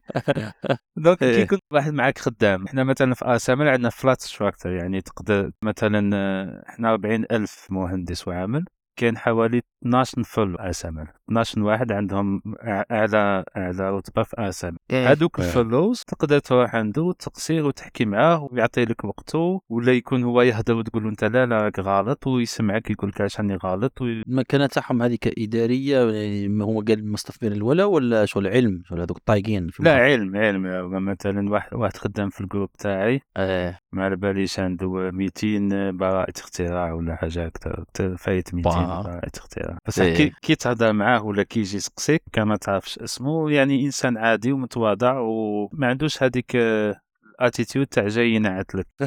فهمت؟ إيه. هي صعيبة به ديرها والله يا بلال والله ما هي سهلة والله ما هي صدقوني يا ناس اللي يسمعون فينا. والله ما هي سهلة انه تكون أنت خصوصا في شركات لأنه تقدر تقول لي مثلا في جامعات ولا راح العلم يهبطك وأنك تكون أنت عندك هذيك المكانة في الشركة وتكون يعني تأثيرك على الشركة وتأثيرك خصوصا في شركة كما اسمها تأثيرك على العالم. ما ما ماهيش كيف كيف. آه، ومن بعد يجي تكون يعني تكون بهذيك البساطة ماهيش سهلة كاع من ناحية الإنسان. قلتها الكلمة المفتاحيه قلت أنه ما يدخلش بمفهوم ولا بمنطلق أنه هو راح يوريك ولا راح ينعت لك. انت ولد كاع جاهل ما يعرفش كاع لما جاب ضرب فيه بدي- أروح أنا نعت لك أنا نقول لك. آه. شوف سبحان الله الإنسان بكل ما يزيد يتعلم كل ما يزيد يتواضع. إيه كمل. هي هي يقول لك it's all about influence without power. صح. هذه هي. كي بديت نخدم في ASML مقسومين ل- ل- يعني الوظائف مقسومين لثلاثة. development and engineer آه. project manager هو يحاول يحط الأشياء المهمة هي الأولى ويدير management لل deliverable الأشياء اللي وال management للدراهم. resources هذا هو technical discussions ما يحكيش خلاص يقول لك زعما. يقول لك I trust you انت هو وكاين ال architect ال architect هو ال technical manager مم. يعني انت تقول لازم نديرو هادي على هادي more urgent ولا more critical ولا حاجة. وكان design engi. كي تبدا تخدم كي تكون في ال team تاعك ما كانش واحد يقول لك أنت architect أنت design engineer أنت ما لازمش دير هادي أنت ما يعني تقدر دير واش حبيت حتى إلا حبيت تخدم الخدمة تاع project manager وتعاون يقول لك مرحبا بك عاون. في الأخير أنت ما, ما جايش باش تحكم الناس ولا تنعت لهم كيفاش يديروا ولا واش يديروا. أنا نظن يخلوك تكون مرتاح كي تخدم في هذا الموضوع. أنت manager مثلا وأنا نجي نقول لك آه، أنا نخدم لك هذه الخدمة انت تعجبك راني نخدمك خدمتك شكون كيف؟ فهمت؟ تما في الآخر إحنا حابين الخدمة تكون الخدمة تتخدم. ماناش حابين تكون اللي خدم ولا كيفاش تخدمت. المهم تت... بس هذه بلال عندي سؤال فقط غير اسمح لي نفتح لك. قوس ما هو تأثير الثقافة الهولندية على هذه الثقافة في الشركة؟ على بالك أنا مع شركات كثر مثلا في ألمانيا في فرنسا في حتى في أمريكا في كندا آه. تحس أنه كاين ثقافة البلد تأثر على ثقافة الشركة؟ هل تشوفي أنت عندها علاقة بالثقافة الهولندية؟ لأنه ما نعرفهاش أنا لهذا اجاب سؤالي. أو الحكاية لا لأنه ثقافة الشركة ما عندهاش علاقة بالثقافه تاع برا لأنه نظن بلي الهولنديين مفتتحين وعندهم هذيك حتى في ال في ال government تاعهم عندهم ال flat آه. كيما تاع Scandinavian countries نحكي لك حكاية. أنا باش نعطيك بك مثال. كنت نهضر مع واحد يخدم معايا هو senior principal architect يعني highest level حاجة كبيرة وخلاص. حاجة كبيرة وخلاص. إيه. كنا نحكيو هكذا وعندنا شغل open space وعندنا واحد الكوافير كوزينة. كنا نحكيو من بعد هو طلع قعد فوق ال potager هذاك قعدت تما أنا نحكيو. جات وحدة وحدة اللي تبدل ماشينة تاع القهوة تزيد لها القهوة ولا تحط آه. الكيسان ولا تخدم في ماشينه ماشي خدامة في ASML جات وقفت قالت له علاش قاعد تما هبط ما لازمش تقعد تما. الكوزينة تاعك تاع دارك ما تقعدش فوق فوق قاعد تكسرها هو هبط قالها لا لا نقعد- في الكوزينة تاع داري فوقها. قالت له إيه بصح هذه ما لازمش تقعد فوقها. قالها OK وخلاص. وجات عاديه يعني ان انه واحد يجي يقول لك ما لازمش دير هذه ولا لازم دير هذه ومن بعد هذيك جات من بعيد جات عنده قالت له هبط وعاودت راحت هذيك الطفلة. أنا بقيت. بقيت نشوف فيها شغل ما قالهاش واش دخلك ولا فهمتني؟ إيه إيه. voilà. Donc هو- على باله بلي راهو غلط وتقبل تقبل الانتقاد. هي تاني كانت شوية يعني agressive ما كانتش ظريفة شوية agressive في الطريق بصح ما قالتوش واش دخلك. نفس الشيء هذا واش نحس به أنا مع مع الهولنديين؟ يعني لما تنتقد واحد normal يتقبلها ولا مثلا أنا كي بديت كي بديت جديد. كنت كل مرة نلقى حاجة بصح نقول لهم بصح هذه علاش ديروها هكذا هذه ما لازمش هكذا. قعدوا معايا يصرح من بعد ما واحد قال لي تسمى واش درنا كامل ما صالحش يعني. انت أنت جاي تفهم علينا. شغل قالها لي d'une façon بصح بصح نورمال زعما آه، لما تتقبل الانتقاد وما تاخذوش بشكل شخصي. مم. تاخذ هذاك ال- الانتقاد يعني في بعض الأحيان يعاونك لأنه واحد اللي جاي من برا يعطي لك معلومة جديدة تقدر تستعملها. ولا في بعض الأحيان تعرف واش واش الآخر واش يحس واش يشوف فهمتني. دوك مثلا أنت أنت تقول لي ما ما على باليش تقول لي طه تقول لي نقول لك طه أنت تتكبر علينا. طه هذه ما يتكبر. صراني بها الزبير على بالك. ها على بالي طيب. ها الزبير. طه اللي ناقشين فهمتني؟ نقول لك طه إيه. انت راك تكبر. donc أنت واش تقول واش تقول؟ تقول صح راني نتكبر هذه الحاجة. بصح. تقول بصح الناس راهم يشوفوني نتكبر. علاش مم. فهمتني donc أنا ما ما عاونتكش كي قلت لك راك تكبر بصح المعلومة هذه تستعملها أنك عرفت كيفاش رانا نحسو كيفاش رانا نشوف شوفوا فيك وهذا آه. هو واش واش يهم آه. كما الشعور بالأمان يعني مثلا آه، ما على باليش أنا أنا حاب نروح نحوس فنزويلا مم. ولا كولومبيا ما, على باليش يعجب يعجبوني ما حاب نروح بصح ما كانش الأمان تما وهي آه. بالك لو كان نروح ما يعرفونيش باللي آه، parce que الوجوه يتشابهوا ما يعرفونيش. باللي آه، touriste ولا ماشي touriste. بصح واش يهم هي إنك تحس بالأمان الأمان كاين ولا ما كانش ما يهمش بصح واش. تحس أنت هو هو واش يهم هو المهم. هو المهم مم. هنايا آه، لما ناخذ يعني بيئة الشغل نفس الشيء لما لما تكون بيئة منفتحة على على الانتقاد البناء جنرال يعني تقبل أي حاجة الناس يقولوها لك ولا أفكار جديدة ولا تكون بيئة بناءة وهذه كاملة تكون مبنيه على الثقة يعني تكون ثقة بين أنا نعم. ملي بديت يعني حوالي خمس سنين وأنا نشتغل في آسامال ما حسيتش يوم واحد واحد تغشش مني ولا تقلق مني ولا. زعما زعما آه بلال قلت لنا باللي تمد الخدمة بالجمعة بصح آه، راك سمعنا تا جامي حتى زعما غير بالضحك هكذا ولا دين فاسون jamais عمري ما حسيت بواحد قال لي وين راهي الخدمه اللي تف- تفاهمنا عليها même si نكون معطل ساعه ساعه نكون معطل ولا يقول لي وين راهي الخدمه نقول له ماني معطل لهذا السبب ولا لهذا السبب وخلاص. بلي كنت حاب نسقسيك من ناحية ال- يعني راك تخدم في آه، مجال تكنولوجي اللي لازم الإنسان يكون فيه دائما up to date ولازم يكون يراجع للأمور الجديدة. شو راك دير باش كل يوم كمهندس يعني كاين مثلا مهندسين في في الحاسوب ولا مهندسين في مجالات أخرى يسمعوا فينا. شي نصائح اللي تمدها باش الإنسان يبقى دائما up to date وما ما يتفتوش تكنولوجيا لأنه التسارع التكنولوجي كبير. هي كما يقولوا يديبانس على على الشخص. كاين- كاين شخص اللي يحب يحب الأمور التقنية كاين اللي يحب كاين الناس اللي عندهم فضول طبيعي يعني إنهم يحبوا دائما يتبعوا مستجدات في التكنولوجيا ولا في في العلوم ولا في أي شيء. وكاين الناس اللي يجي يقول لك أنا نجي 8 تاع الصباح نخدم خدمتي ولا خمسة نروح وخلاص. والبيئة تاع الشغل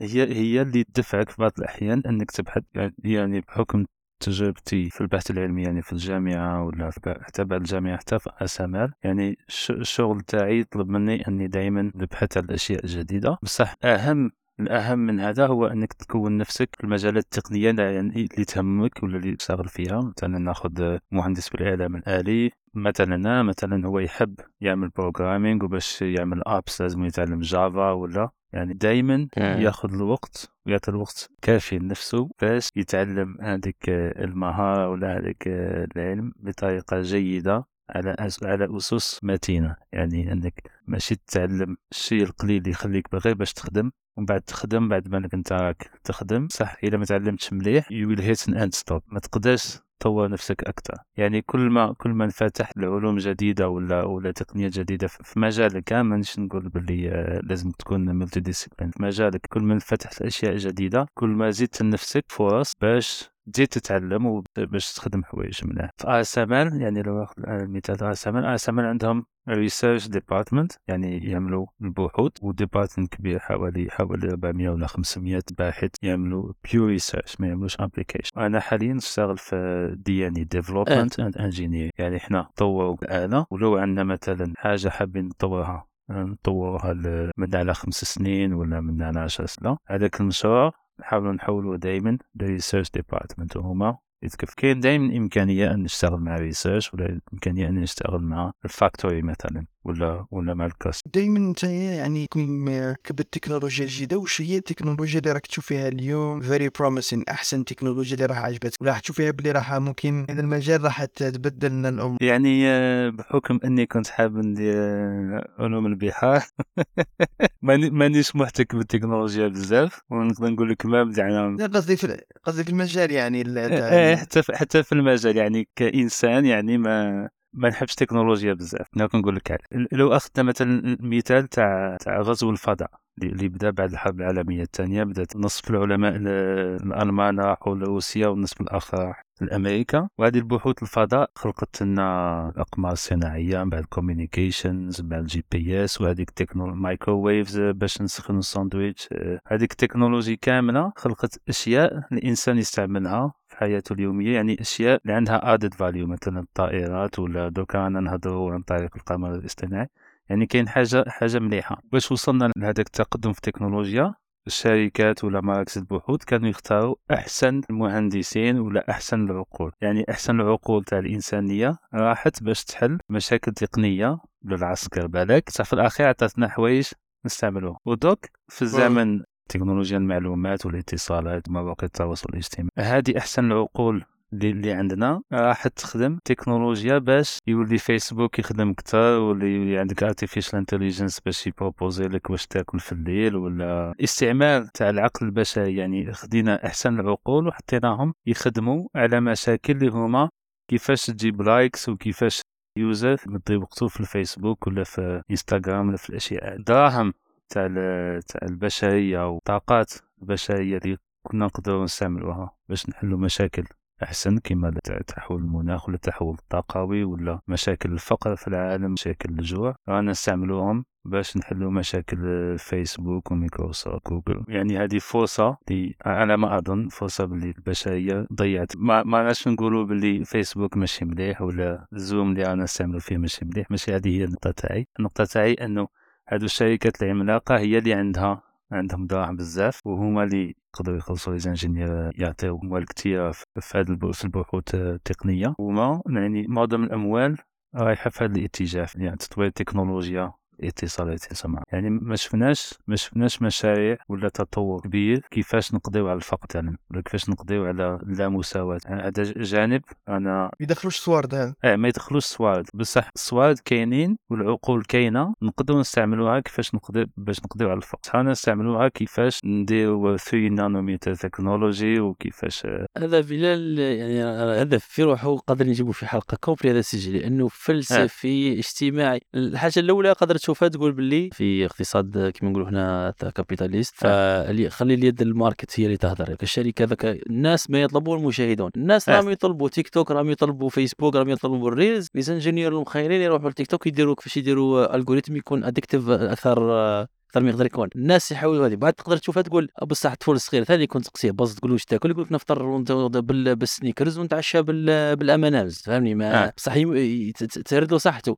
هل هل كان لازم تعود كان ريجوليشن كيما في الريسيرش قادر تقول معليش خلي الريسيرش اللي دار ال- كيما نقول فور ايكونوميك ريزن قادرين نديروا فاندز اللي هي الدول آه، كيما لأنه ثاني كان عده اختراعات نساش اللي اللي خرجت بها مؤسسات وطنية تاع دول يعني بعد research درع على 20 30 عام كيما نقولوا كيما ناخذوا في الأمريكان مثلا ناسا ناسا. خرجت بياسر آه، وتقدر تشوف ال research تاعها معظمهم كم راهي federally كيما نقولوا funded تقول مفتوحة. أنا متفق معك يعني كاين تكنولوجيا كثيره اللي تطورت اعطيت اعطيت المثال بالفضاء لأنه ناخذوا غير ال GPS ولا ولا الهاتف النقال ولا هادو كامل رجعوا متاحين للمستعمل بسبب. يعني البحث في الفضاء يعني يعني باش تشوف كيفاش الفائدة تاع ال energy تاع ال investment كان رايح كله للفضاء. وال outcome تاع هذا عطاونا عطاونا الهاتف النقال والانترنت وال GPS وكل هذه الاستعمالات الآن لما نشوف إس إم إل إس إم إل راح تطور الآلات تاعها باش نخدم رقائق إلكترونية أحسن وأسرع ونظيفة وصديقه للبيئة و و و و و الاستعمال تاعها هو gaming gaming إيه خدم لي أنا خدم لي ال Nvidia ال R TX 4090 وخرج لي خرج لي ال AMD ولا ال- ال Intel الآخر. بصح ثاني تقدر تشوف إنه ما تنساش ناخذوا المجال الطبي فقط. قال حاجة طبية اللي كان الانسان قال شريحة يديرها في قلبه كناش لاحقين بكري من نديروا بالك حاجة وأنتم اللي embedded في الإنسان في روحه. متفق معك يعني كاين دائما أشياء إيجابية وأشياء سلبية. بصح تخيل لو هذه الطاقات كلها كانت موجهة مثلا للطب ولا لتنظيم المجتمعات بطريقة أنها تقضي على الفقر ولا ولا الطبقية ولا الفوارق الاجتماعية يعني تلقى الغن- الغناء الفاحش الفقر الفاحش على مسافة 100 متر. إيه هي معك في هذه أنه التكنولوجيا ال- ال- تخلق ثاني وحده طبقية بحيث أنه ال scale تاع ال- الغناء كبر parabole نعطيك مثال كتشوف بي جيف بيزوس آه. ولا entrepreneur قادر يولي. multi 100 بليونير بينما voilà. معظم الناس لو تشوف مثال في دولة كما أمريكا ولا دولة كما فرنسا تحكم العشرة ال first billionaires لو هم يخلصوا فقط الضرائب تاعهم راح تقضي على الفقر في هذيك الدولة صح أنا السؤال تاعي إنه دائما هو ذكر نرجعك ثاني ال ASML ال strategic importance تاع ASML قبل ما نروحوا له في آه. السؤال هذا تاعي تاع آه. الأهمية الاستراتيجيه ل ASML شركة كما هي. وين تكون الدولة التي تتحكم في التكنولوجيا هذه تسيطر على العالم. أنا نامل اكثريتها باللي نقدروا نهضروا نقولوا قضاء على الفقر قضاء على حقوق مش عشان هي وحقوق للسلاحف وحقوق ال- آه، هذاك صح. لما تجي في واقع الأمر الدول ما همش صحاب. كل دولة تحاول تولي هي القوية في العالم. باش تولي آه. قويه في العالم؟ لازم لك ال maîtrise تاع التكنولوجيا درك راه اللي يملك التكنولوجيا يملك برك أنا نشوف باللي العلم في روحه من برا قسم الحروب العالمية اكتشفوا الدول العظمى أنه اللي يتحكم في العلم يتحكم في هذيك. فالدافع الأول دافع عسكري ودافع قوة. أنا درك دولة أنا أمريكا ولا أنا فرنسا ولا أنا Japon ولا ألمانيا ولا بريطانيا ولا إيطاليا لا أستطيع I don't have the luxury أن نكون متخلف في هذا المجال. لا بطبيعة الحال. آه. إي درك ال semiconductors أنا غدوة يخدم لي super soldiers الصين ولا تخدم لي كذا باش نقابل انايا بالكلاش وبالمحشوشة. حبيت أقول لك أنه مع الأول it's always who is the most motivated إنه يحط الدراهم في حاجة تاع قوة؟ هم العسكر هم الدول. من بعد باش نحكوا أنا معك أنا ماذا بيا؟ لو كان لو نعيشوا كما يقولوا بسلام. لا هي هي ما كايناش هذه زعما. هو عالم افتراضي اللي رانا نحكيو عليه يعني بسلام وما كانش الفقراء وما كانش الأغنياء وكامل كيف كيف. هذه يعني مستحيله؟ أنا أعطيتك كما يقولوا هو الواقع. الوا- الواقع إنه الفوارق الاجتماعية ولات كبيرة بزاف وما عنديش ما عنديش فكرة ولا كيفاش نقدروا نقضيو عليها ولا كيفاش نقدروا نحس. أن, أن لو نشوف مثلا حوالي ثلاث سنين ولا أربع سنين ولدي كان في عمره واقيلا أربع سنين ولا خمس سنين كنا نحكيو على البلدان. بعد قال لي بصح علاش كاين البلدان؟ يا أخي حنا رانا في بلانت ارث علاش علاش كاين حدود؟ إيه. يا أخي يا أخي إنسان إنسان. قول له مرحبا بك في ألعاب العقل قول له. إيه. فهمتني؟ no زعما اللي- اللي كان لو كان تاخذ الأشياء at high level تقول زعما إمكانيات البشر. الإنسان راهو يقتل في روحه. من شي هاي. ال- الإمكانيات البشرية اللي عندنا كانت قادرة تتوجه بطريقة ما باش تعاون الإنسان. وانه أمريكا ولا هذه الدول تحاول تكون تكون دائما في المقدمة في التكنولوجيا باش تحمي نفسها ولا باش تسيطر على العالم هذه يعني غريزة في الإنسان بحد ذاته. هي غريزة بصح نقول لك هو الغرب صح حسوا بها لما هتلر تفوق عليهم. يعني شافوا آه. آه، بعينيهم. شو معناها؟ يجي كما نقولوا شرير ويتملك القوة ويتملك ال- التكنولوجيا ويتملك الجمال. جاي آه. الالماني ويت...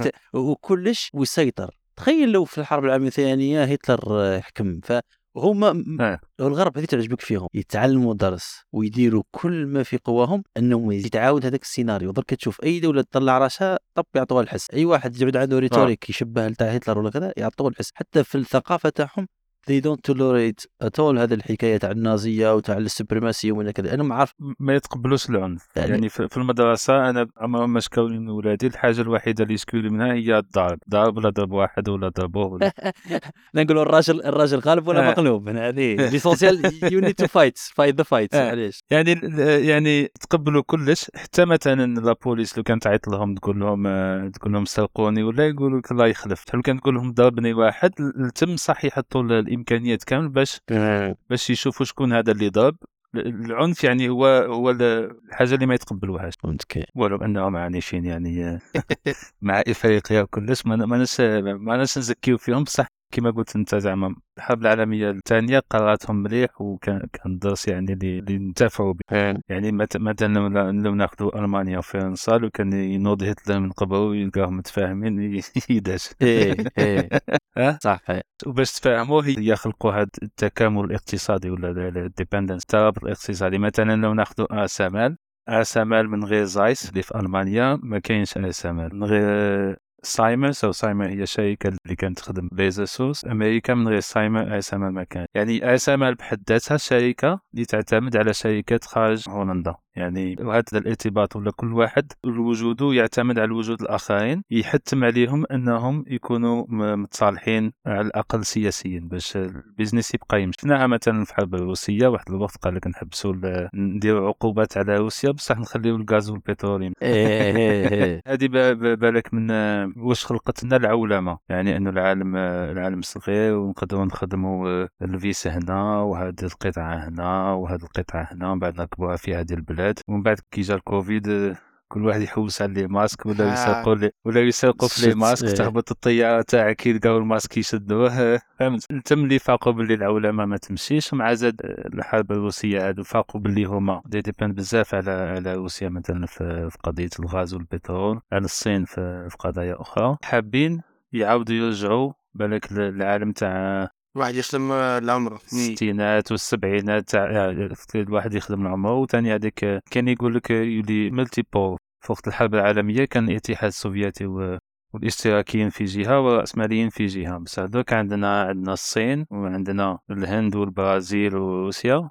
اللي ماشي من فائدتهم يكونوا أعداء مع الصين وماشي من فائدتهم يكونوا أعداء مع أمريكا. يعني حابين يكونوا حتى هما عندهم مكانهم وعندهم ثقلهم في العالم يعني. ما تقدرش تنحيهم. donc يعني لو توجهنا العالم متعدد الأقطاب بالك رايحه تجيب أكثر استقراريه وبالك أقل حروب. هنا هل ممكن تحكي لنا شوية على ال importance تاع ال ASML يعني استراتيجيا دركا لقات روحها بقدرة قادر بين كما نقولوا مطرقة أمريكا وسندان الصين وفي في exactly لقات روحها هي الورقة في لعبة أكبر منها. ما أظنش هم كانوا يتخيلون عندهم هذا ال- هذا Yeah. الوزن في الساحة الدولية.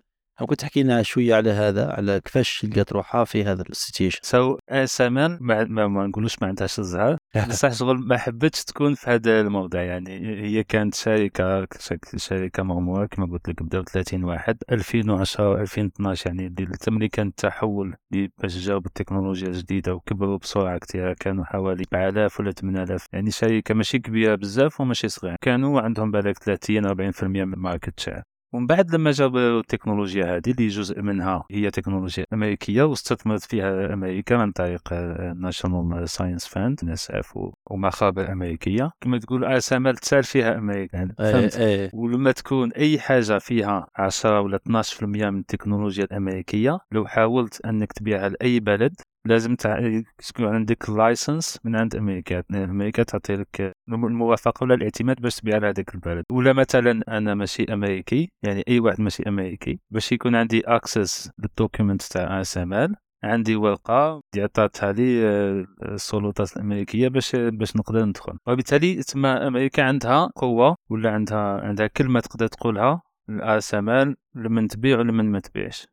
في الأول ال semiconductor ما كانوش ما تقدر تقول السياسيين ما, ما فاقوش بالأهمية تاعهم. يعني كما تقول أنت les portables التليفون portable ما تشريش Apple تشري Samsung ما تشي سامسونج تشي هذه ومن بعد لأنه في واحد الوقت كانوا الشركات اللي يخدموا اشباه الموصلات كانوا كانوا كتار. صح. ومن بعد التصنيع عاود رجع في شركات قليلة كما TSMC اللي حاول تسيطر حوالي 50 ولا 60% من السوق. من بعد سام و Samsung Intel بعد Hynix و Micron في ال memory بس يعني كاين ثلاث شركات كبار هما مسيطرين على تقريبا كل ال semiconductors في, في العالم لو انت سيطرت على وحدة من هادو يعني راك مسيطر على جزء كبير من العالم. صح يعني تم باش فاقوا المسيعين ولا السياسيين باللي آه آه ممكن that's dangerous بداو يعني it was like ردة فعل لم يكن فعل بل كان ردة فعل.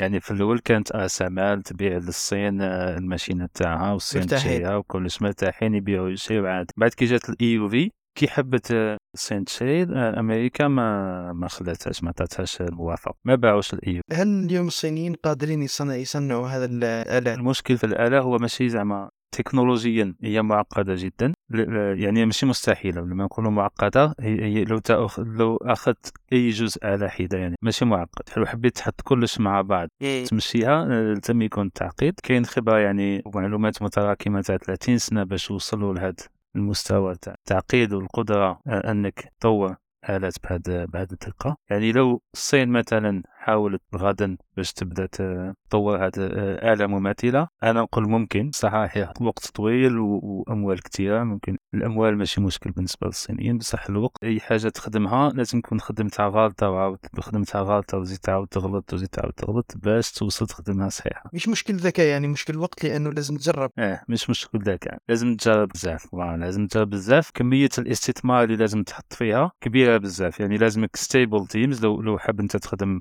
مثلا الماشينه هذه. نعطيلك غير نعطيلك مثال ASML. حنا ال group تاعنا تاع system dynamics نخدمو غير نخدمو غير على الاهتزازات ماشينة. في ال EUV technology رانا حوالي 70 ولا 65 واحد. طاعة إيه. في ال DUV technology حوالي يعني حوالي 130 مهندس يشتغلوا غير على الاهتزازات في الماشينة. كل جزء بعض في بعض الأحيان كاين أجزاء صغيرة مثلا آه، ال wafer table اللي يجي اللي يلصق فيها هذاك آه، الويفا إيه، اللي يدير إيه. فيه. هذيك ال wafer table كاين group تاع حوالي 30 مهندس يخدموا غير على هذيك هي ك concept ماشي صعيبة بصح كأنك طبقها. ترجعها تخدم تطبقها. هذيك هي الصعيبة هذيك. هي صعيبة. كاين حاجة واحدة أخرى لو مثلا أنت حبيت تخدم laboratory tool ولا ولا تيليسكوب مثلا ولا راك تخدم واحد. وهذاك التلسكوب تخدمه باش يمشي في optimal conditions يعني آه، ولا بصح إلا حبيت تخدم. آه بصح إلا حبيت تخدم. آلة باش تصنع راهي تمشي H 24 كاين كاين ماشينات اللي خدموهم عندهم 20 عام ومازالوا يخدموا بهم دوك. هذا هو المشكل يعني ال- آه، industrial scale مش كيف كيف. reliability آه، سما كي تقدام لازم تبقى تمشي وما لازمش تحبس. هذا هو ال- المشكل. ال reliability هي الصعيبة ثاني صح إيه. على بالي آه، من طولنا عليك شوية. donc من زيد شد أكثر من هذا. على السؤال الأخير إن شاء الله ونختمه. ديما يسقسوا هذا السؤال وهو أنه كيفاش دول تاعنا دول عربية دول الناميه الجزائر أها. كيفاش نقدروا ندخلوا في هذا المجال وبحكم إنه مجال المستقبل it's not going anywhere soon كما يقولوا فكيفاش قادرين نلقاو كما يقولوا foothold في هذا المجال؟ على بالي من مش مش نخدموا أي سامل هذه مفروغ منها. علاش لا لا. شغل كنا نخدموا نازا ولكن على الأقل كيفاش نعودوا؟ علاش لا لا زبي آه، لا لا. دوك نقول لك علاش لا لا. لا لا لا أنا كي نقول أنا كنقول إيه ويا لا لا. مانيش نهضر على أمنياتي. أنا ماذا بيا الجزائر تقلب وتسوق بالكف وامريكان آه. ارواحنا وجبد ثمنها ولكن الواقع يقول خلاف ذلك كما قلت. جوستومون دوك مثلا لو ناخذوا اسمل اسمل جاية في منطقة في في بغابنت. هذه جنوب هولندا. كاين الواد تحت الواد هذيك برابنت فلاحين. وفوق الواد كاين هولند اللي فيها أمستردام روتردام لا هادوك اللي زعما اللي لاباس بيهم ويديروا ال commerce التقفين وكلش فهمتني؟ إيه. donc هادو اللي عايشين في هاد الجهة محسوبين فلاحين آه. هما اللي عندهم فيليبس في إيندوفن. في فيليبس واش كان يدير؟ كان كان يخدم آه، les lampes. إيه. ومن بعد في العشرينات والثلاثينات لما جات الكهرباء. وصل الكهرباء للبيوت هو كان يبيع المصابيح تاعو من بعد قال لك هذاك الحديد اللي يسخنوا فوق الجمر علاش ما نديروش résistances والماشينة هذيك اللي تدورها بيدك علاش ما نديرهاش موتور وهذيك مولينكس اللي يرحيو بها علاش ما نديرهاش هي تاني moteur. donc تما جاتو الفكرة وحط موتور في واش نستعملو يعني يعني كان ابتكار ماشي اختراع. من بعد من فيليبس اللي لجهه ايندوفن رجعت يعني كان ecosystem. تاع التكنولوجي. يعني فيليبس كي كبرت فيليبس ولا يخدموا آه، ال électronique فيليبس healthcare يعني ال scanner ال CD مثلا اخترعوه فيليبس. إيه. جهة ايندوفن هذه ولا جهة تاع تاع بعد هذوك اللي كانوا في فيليبس بداو يخدموا في ASML واللي في فيليبس يجيو ASML بصح السر الوحيد اللي عندهم هي ال mindset تاع أنا نقدر نخدم حاجة نقدر عندي مشكل نقدر نبدأ من, الصفر. تخيل ماكينة ولا آلة ونبنيها ونجربها ونحسنها حتى تولي عندي حاجة. عنده هذاك ال mindset إحنا وش يخصنا في الوطن العربي معظم الأحيان؟ هي ما نقدروش نشوفوا باللي واحد مهندس يدخل المكتب ويرسم حاجة ومن بعد هذيك الحاجة اللي رسمها يصنعها ومن بعد يركبها وبعد يمشيها. إحنا نشوفوا غير الآلة المعقدة هذيك. ما شفناهاش كيفاش خدمت. بلنا مستحيل أنا نخدم كما هذا. وهذه طريقة التفكير هي اللي تمنعنا. أننا نديروا الخطوة الأولى. أنك تبدأ حاجة كما يقول لك dream big start small في عاود نخدموا آلة كما. تاع ASML نخدموا الآلة اللي تخدم السيليكون ويفرز هذا بس هذه لازم لك رؤية وإرادة سياسية. بصح حنا واش غادي نشوفوا حنا غادي نشوفوا في الماشينة تاع ASML كي نشوفوها نقولوا مستحيل. لا ASML في روحه كما قلت أنت قبيلة. لو ما كانت كاينة Zeiss ما كانتش كاينة هذيك Trumpf وكذا. هما في روحهم ما يخدموش. ما تنجمش ذاك تحكم اي حتى تحكم سيارة مثلا. بيجو ولا ولا تسلا ولا حسب يخدم هو الكاويتشو يخدموا له ميشلان ويخدموا له بريدستون يخدم ال- ال- البلاستيك تخدموا له Plastic Omnium يخدم الزجاج ما يخدمش. ال- ال- ال- ال sensors تخدموا له NXP ولا تخدموا له مش عارف شكون. وقيل بالك تسلا بالك يخدم ال batterie ويخدم شوية آه. حوايج في ال software وطلق بصح رانا دوكا في économie تاع تاع هذا اللي رانا في ال mondialisation هذه وعندنا في économie تاع وين supply chain déjà لو ناخذوا مثال ابل ابل تيم كوك اللي راه آه. دوكا ال CEO تاعها he's not the most كيما نقولوا genius ولا بصح هو ال génie تاع وين راه he's ال logistics genius. يعني كيفاه ال optimization تاع ال supply chain تاع الايفون وال vertical integration تاعو كيفاش رجعها. يعني هنا ال- الإبداع تاعو. ابل ماشي هي اللي تخدم ماشي هي تطبع ال- الآخر تاعها ماشي هي تخدم ال screens تاعها ماشي تخدم يخدموا ال design وكذا. بعد هنا حكيت لك déjà جاوبتني في أنه كيف الدول تاعنا تستفيد. كاين دول أنا نشوفوا أثر عليها مثل المغرب ولا تركيا ولا صناعة سيارات صناعة الطيارات. يبدأو بحوايج صغار ويبدأو يطلعوا نعطي لك مثال بسيط. آه. كنت مع واحد يخدم معايا project manager نخدم معاه. وكنا في meeting room في هذيك meeting room كان آه، تلفازة meeting screen التلفازه اللي تقدر ترسم أيه. فيها وفيها. شاف فيها من بعد ولا يضحك قال لي هذه أيه. تاع صاحبي شايك هذه الماركه هذه تاع صاحبي. قلت له أو. oui قلت له كيفاش قال لي سهله يجيب التلفزيون من la Chine ويكبرها هادو مكبرات الصوت ويبيعها لاسمن فهمت بابا صح علاش أنا ما نقدرش نديرها علاش bon ما- ما- مانيش يعني مانيش نعممها مثلا كاين مبادرات مليحه نشوف بعد كي نهبط الجزائر نشوف ايريس ولا كوندور ولا يعني ولو انه تركيب وفي بالك. development بصح كان جزء من التصنيع بصح يعني هذا السيد اللي اللي هاد- هذه التلفازه تاع ال meeting room يعني من فكرة بسيطة هو شاف كاين market وجاب زوج حوايج ركبهم وباع. هذه هي على ما أظن الحاجة اللي اللي نحتاج فيها قليل من الشجاعة. يعني لو ناخذ السيارات كما قلت أنت. نروحوا كيما نديروا كيما كيما دارت كوريا نعاندو نعاندو نشوفوا كوريا كيفاش دارت فعلا نعاندو. عاند ولا تحسد. حتى يقول لك innovation starts by copying. يعني اذا حبيت أنت دير innovation في حاجة دير واش داروا الناس ومن بعد حاول دير كيفهم exactement كي دير كيفهم تفهم واش كان صعيب واش كان ساهل واش تقدر تحسن واش تقدر ديرو خير منه من بعد تبدا دير innovation. كاين واحد المقولة معروفة نسيت شكون يقولها. بيكاسو صغير يقول لهم good artist borrow great artist steal exactement. donc ما فيها والو نجيبوا نبداو بالماروتي نروحوا لعند نشوفوا نقولوا لهم بيعوا لنا الموديل تاعكم تاع الماروتي ون- ونركبوا الماروتي أنا هنا وين نختلف مع ياسر ناسي كي واش راك تحكي انت makes total sense simple not easy بصح ما هناش نديرو فيها في الجزائر في الجزائر déjà ال business حكيت انت قلت لي السيد شاف باللي ال business هنا في ال business. how it's conducted عليه سؤال علامه استفهام كبيره يعني لازم الدولة ترخيدها شوية لازم الدولة ما تنجمش تولي هي اللاعب الاقتصادي الدولة ال arbitre ما تنجمش تلعب مع هذا l'équipe ولا مع هذا l'équipe آه. أنت arbitre أنت دير القوانين عاود صح. تفرض مش ذكر معك زبير لأنه ماهيش arbitre فقط لأنه فاعلي هو آه. يدير orientation أنا ثاني جايك ال regulation هو. يقدر القوانين بصح درك هنا مشكل أنه أنت درك الدولة الحاجة الأولى قضية الاستيراد والغلق تاع الاستيراد من جهة هذه. déjà حاجة أنا نشوفها négatif لأنه ما تنجمش علاه هذه علاش الزبير على على حنا شغل حصلنا في الاشتراكية وعندنا رجل في الاشتراكية وحابين نحطوا رجل اخر في open market ولا في لا الصين. voilà إيه الصين إيه. الصين درتها بصح المشكل في الجزائر رأسي إنه كاين ساعات النيات تعود زينة ولكن التطبيق يعود آه، يعود شان مادام يعني ماشي من اختصاص الاقتصاد بصح يعني التحليل التحليل الوحيد اللي لقيت هي إنه العملة الصعبة هي في يد الدولة وهذيك العملة الصعبة الدولة تستعملها دعم المحروقات دعم الزيت دعم السميد مم. دعم الحليب دعم المواد الأساسية أه. دعم الميزانية الدولة يعني باش تسلك الخدامين هذوك الدراهم أه. لو كان تعطيهم لك انت باش آه، تجيب له الماكلة تاع القطط وشيكولا ما, ما, ما تبقاش من بعد باش آه،. فهمتني حريتي ذاك أنا ك... أنا كمواطن ما راح نمشي نشري الماكله تاع القطوط ولا نشري PC أنا معاك أنا مع عقلية أنا في الجزائر كاش عندهم عقلية. عقلية تاع ينقص لك هذاك الكيك. عندك الكيك تاع الجزائر يقولوا 50 مليار دولار. حاب ي- يزيد هو ال- الميزان التجاري تاعو. معناها شحال شحال يصدر par rapport آه. هنا déjà شحال نصدروا خلاف المحروقات. ماناش نصدروا حاجة كبيرة. واش يدير؟ ينقص لك الاستيراد. يدير يسقر لك في la part تاعك من هذاك ال fixed cake أنا مع أنه لا make the cake bigger. آه كبر لي la taille كيفاش كيفاش الاصطدار لازم لك تولي تصدر؟ واش تولي تصدر؟ تولي تصدر des services. هنا راهم كاتلين مسكرين ال e-payment مسكرين ال e-commerce النقطة اللي حبيت؟ نقول لك هي السياسة. اللي قايمة عليها الدولة هي سياسة دعم المواد الأساسية. ويعني ال- المشكل أعمق. يعني ما تقدرش تقول okay أنا نخلي الناس اللي يحب يشري يشري واللي يحب يدير e-payment يدير e-payment من بعد كي تروح للبنك يقول لك أنا ما عنديش ال devise ما كانش شرينا به البن معليش معليش امنعت دير شرط. devise اللي تشري به أنت تستورد به ما تنحوش من الجزائر. كاين ياسر ناس تخدم freelance كاين ناس تخدم في الخارج كاين ناس اللي عندهم عارف في الخارج يجيب له أنا متفق معك خلي جيب ال devise جيب ال devise وخلي. إحنا مشكلتنا أنهم راها هذه السياسة راهي تاع ترقيع راها ترقيع راح تطرطق في وجهنا وج- يوما آخر. راهم كيما يقولوا they're pushing the ball هذا مكة راهم يب- يب- يبعدوا في القوطي هذاك برك تاع طماطيش يضربوا فيه يضربوا فيه. بس هو راح يطرطق. هذا مكة.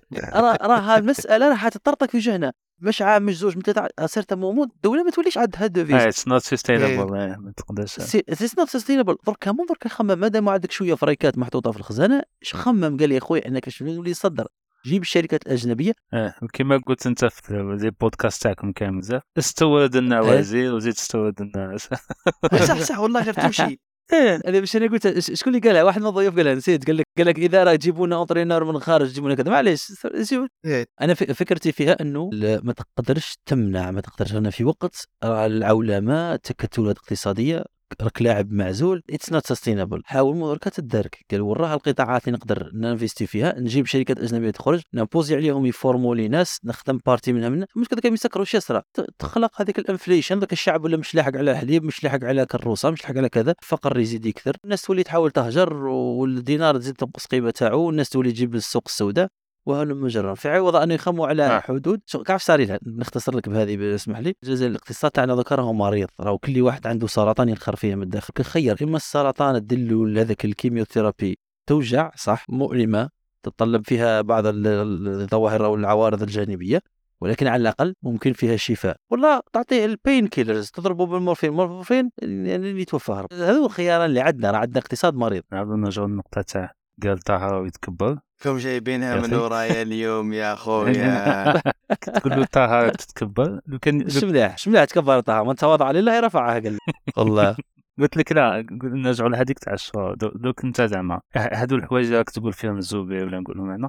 هادو تاني الناس كامل اللي حاكمين يعرفوها. إيه. على بالهم. بصح ما عندوش القدرة أن يعترف بالمرض تاعو ويحل المشكل تاعو من أساسه. ماشي ما عندوش القدرة لي ما حاب برك لأنه أنا تبان لي لأنه ما يعرفش. آه. يعني ما نحبش نشكك في النية تاع الناس. يعني نقول هذاك واحد حاب يوصل هنا ولا باش باش يبروفيتي. يعني دائما تكون عندك حسن نية ب- بالناس اللي حاكمين. بصح تبان لي باللي ما يعرفوش وما يعرفوش مثلا البارح كان وزير ولا البارح ولا كتاش وزير صناعة الصيدلاني يحكي على المشكل الصيدله ما خدمتش مليح قال لك طيور دوك طيور سوف توقص يطيرهم راس donc donc واش واش الحل؟ الحجاج الحجاج يا محمد voilà. donc سيف الحجاج. ونفس الشيء هذاك تاع تاع تاع الحليب الزيق هذاك تاع الاقتصاد. هذاك قال لك البنات هما اللي راهم يهزوا في les camions تاع الحليب يهزوا معاه الياغورت وما لازمش ممنوع واللي يلقاو هاز حاجة ولا يقطعوا له راسو حتى هو. يعني كي كيشوفوا مشكل الحل الوحيد اللي لقاوه اللي يعرفوا يديروه هو العقاب. هذه معروفة المقولة يقول لك he who has hammer sees every problem as nail so اللي عنده مطرقة في يده يشوف كاع المشاكل مسمارين. هذا اللي حبيت نرجعك ليه أنه هنايا مشكلتنا في الاقتصاد في الجزائر أنه الحل لكل مشكل ولو كان اقتصادي الحل هو حل بيروقراطي. كي يقول لك عندي مشكلة في الذكاء الاصطناعي عقابي ولا بيروقراطي؟ بيروقراطي بالك بيروقراطي صحيح ما باليش واش يحب يقول بصح كان كان واحد الفيلم تاع البيروقراطية اللي كنت قديم. واقيلا تاع صفيدح ولا شكون آه نعم الحاج الخضر الحاج الخضر من جهتكم أنا جلفه هو. من مسيله مسيلة آه حسبته من جلفة آه المهم حاج الخضر فيلم اسمه البيروقراطية. يحوس واش معناها ويروح من عند واحد لواحد. المهم. بدال شكرا جزيلا على وقتك وعلى كل النقاشات اللي كانت ثرية اليوم. استفدنا كثير يعني النقاشات التقنية أو النقاشات أيضا غير تقنية. قبل ما نروحوا نختم ان شاء الله باش ما نطولوش عليك حبيتك تعطينا كلمة أخيرة توجه بها نصائح طلبه وبيت أيضا الأساتذة وكل الناس اللي يسمعوا فينا. وبعدين نختم إن شاء الله. تفضل. بارك الله فيكم على هذه الاستضافة الشيقه شكرا لك. وعلى العمل الجبار راكم تقوموا به أنتم كيفاش يقول قم للمعلم وفيه التبجيل كاد المعلم أن يكون رسولا الدور تاع المعلم ولا الأستاذ الجامعي ولا أي واحد يعلم ولا الإمام هو دور تكويني في المجتمع ويعني تقدر تقول هو أساس المجتمع يعني كي يكون عندك أستاذ اللي هو قدوة تشوف فيه باللي تقدر تنجح باللي تقدر باللي عندك إمكانيات توصل وين حبيت. هذاك الأستاذ ولا راح يحفزك باش تشتغل باش تطور نفسك. ولو كان الأستاذ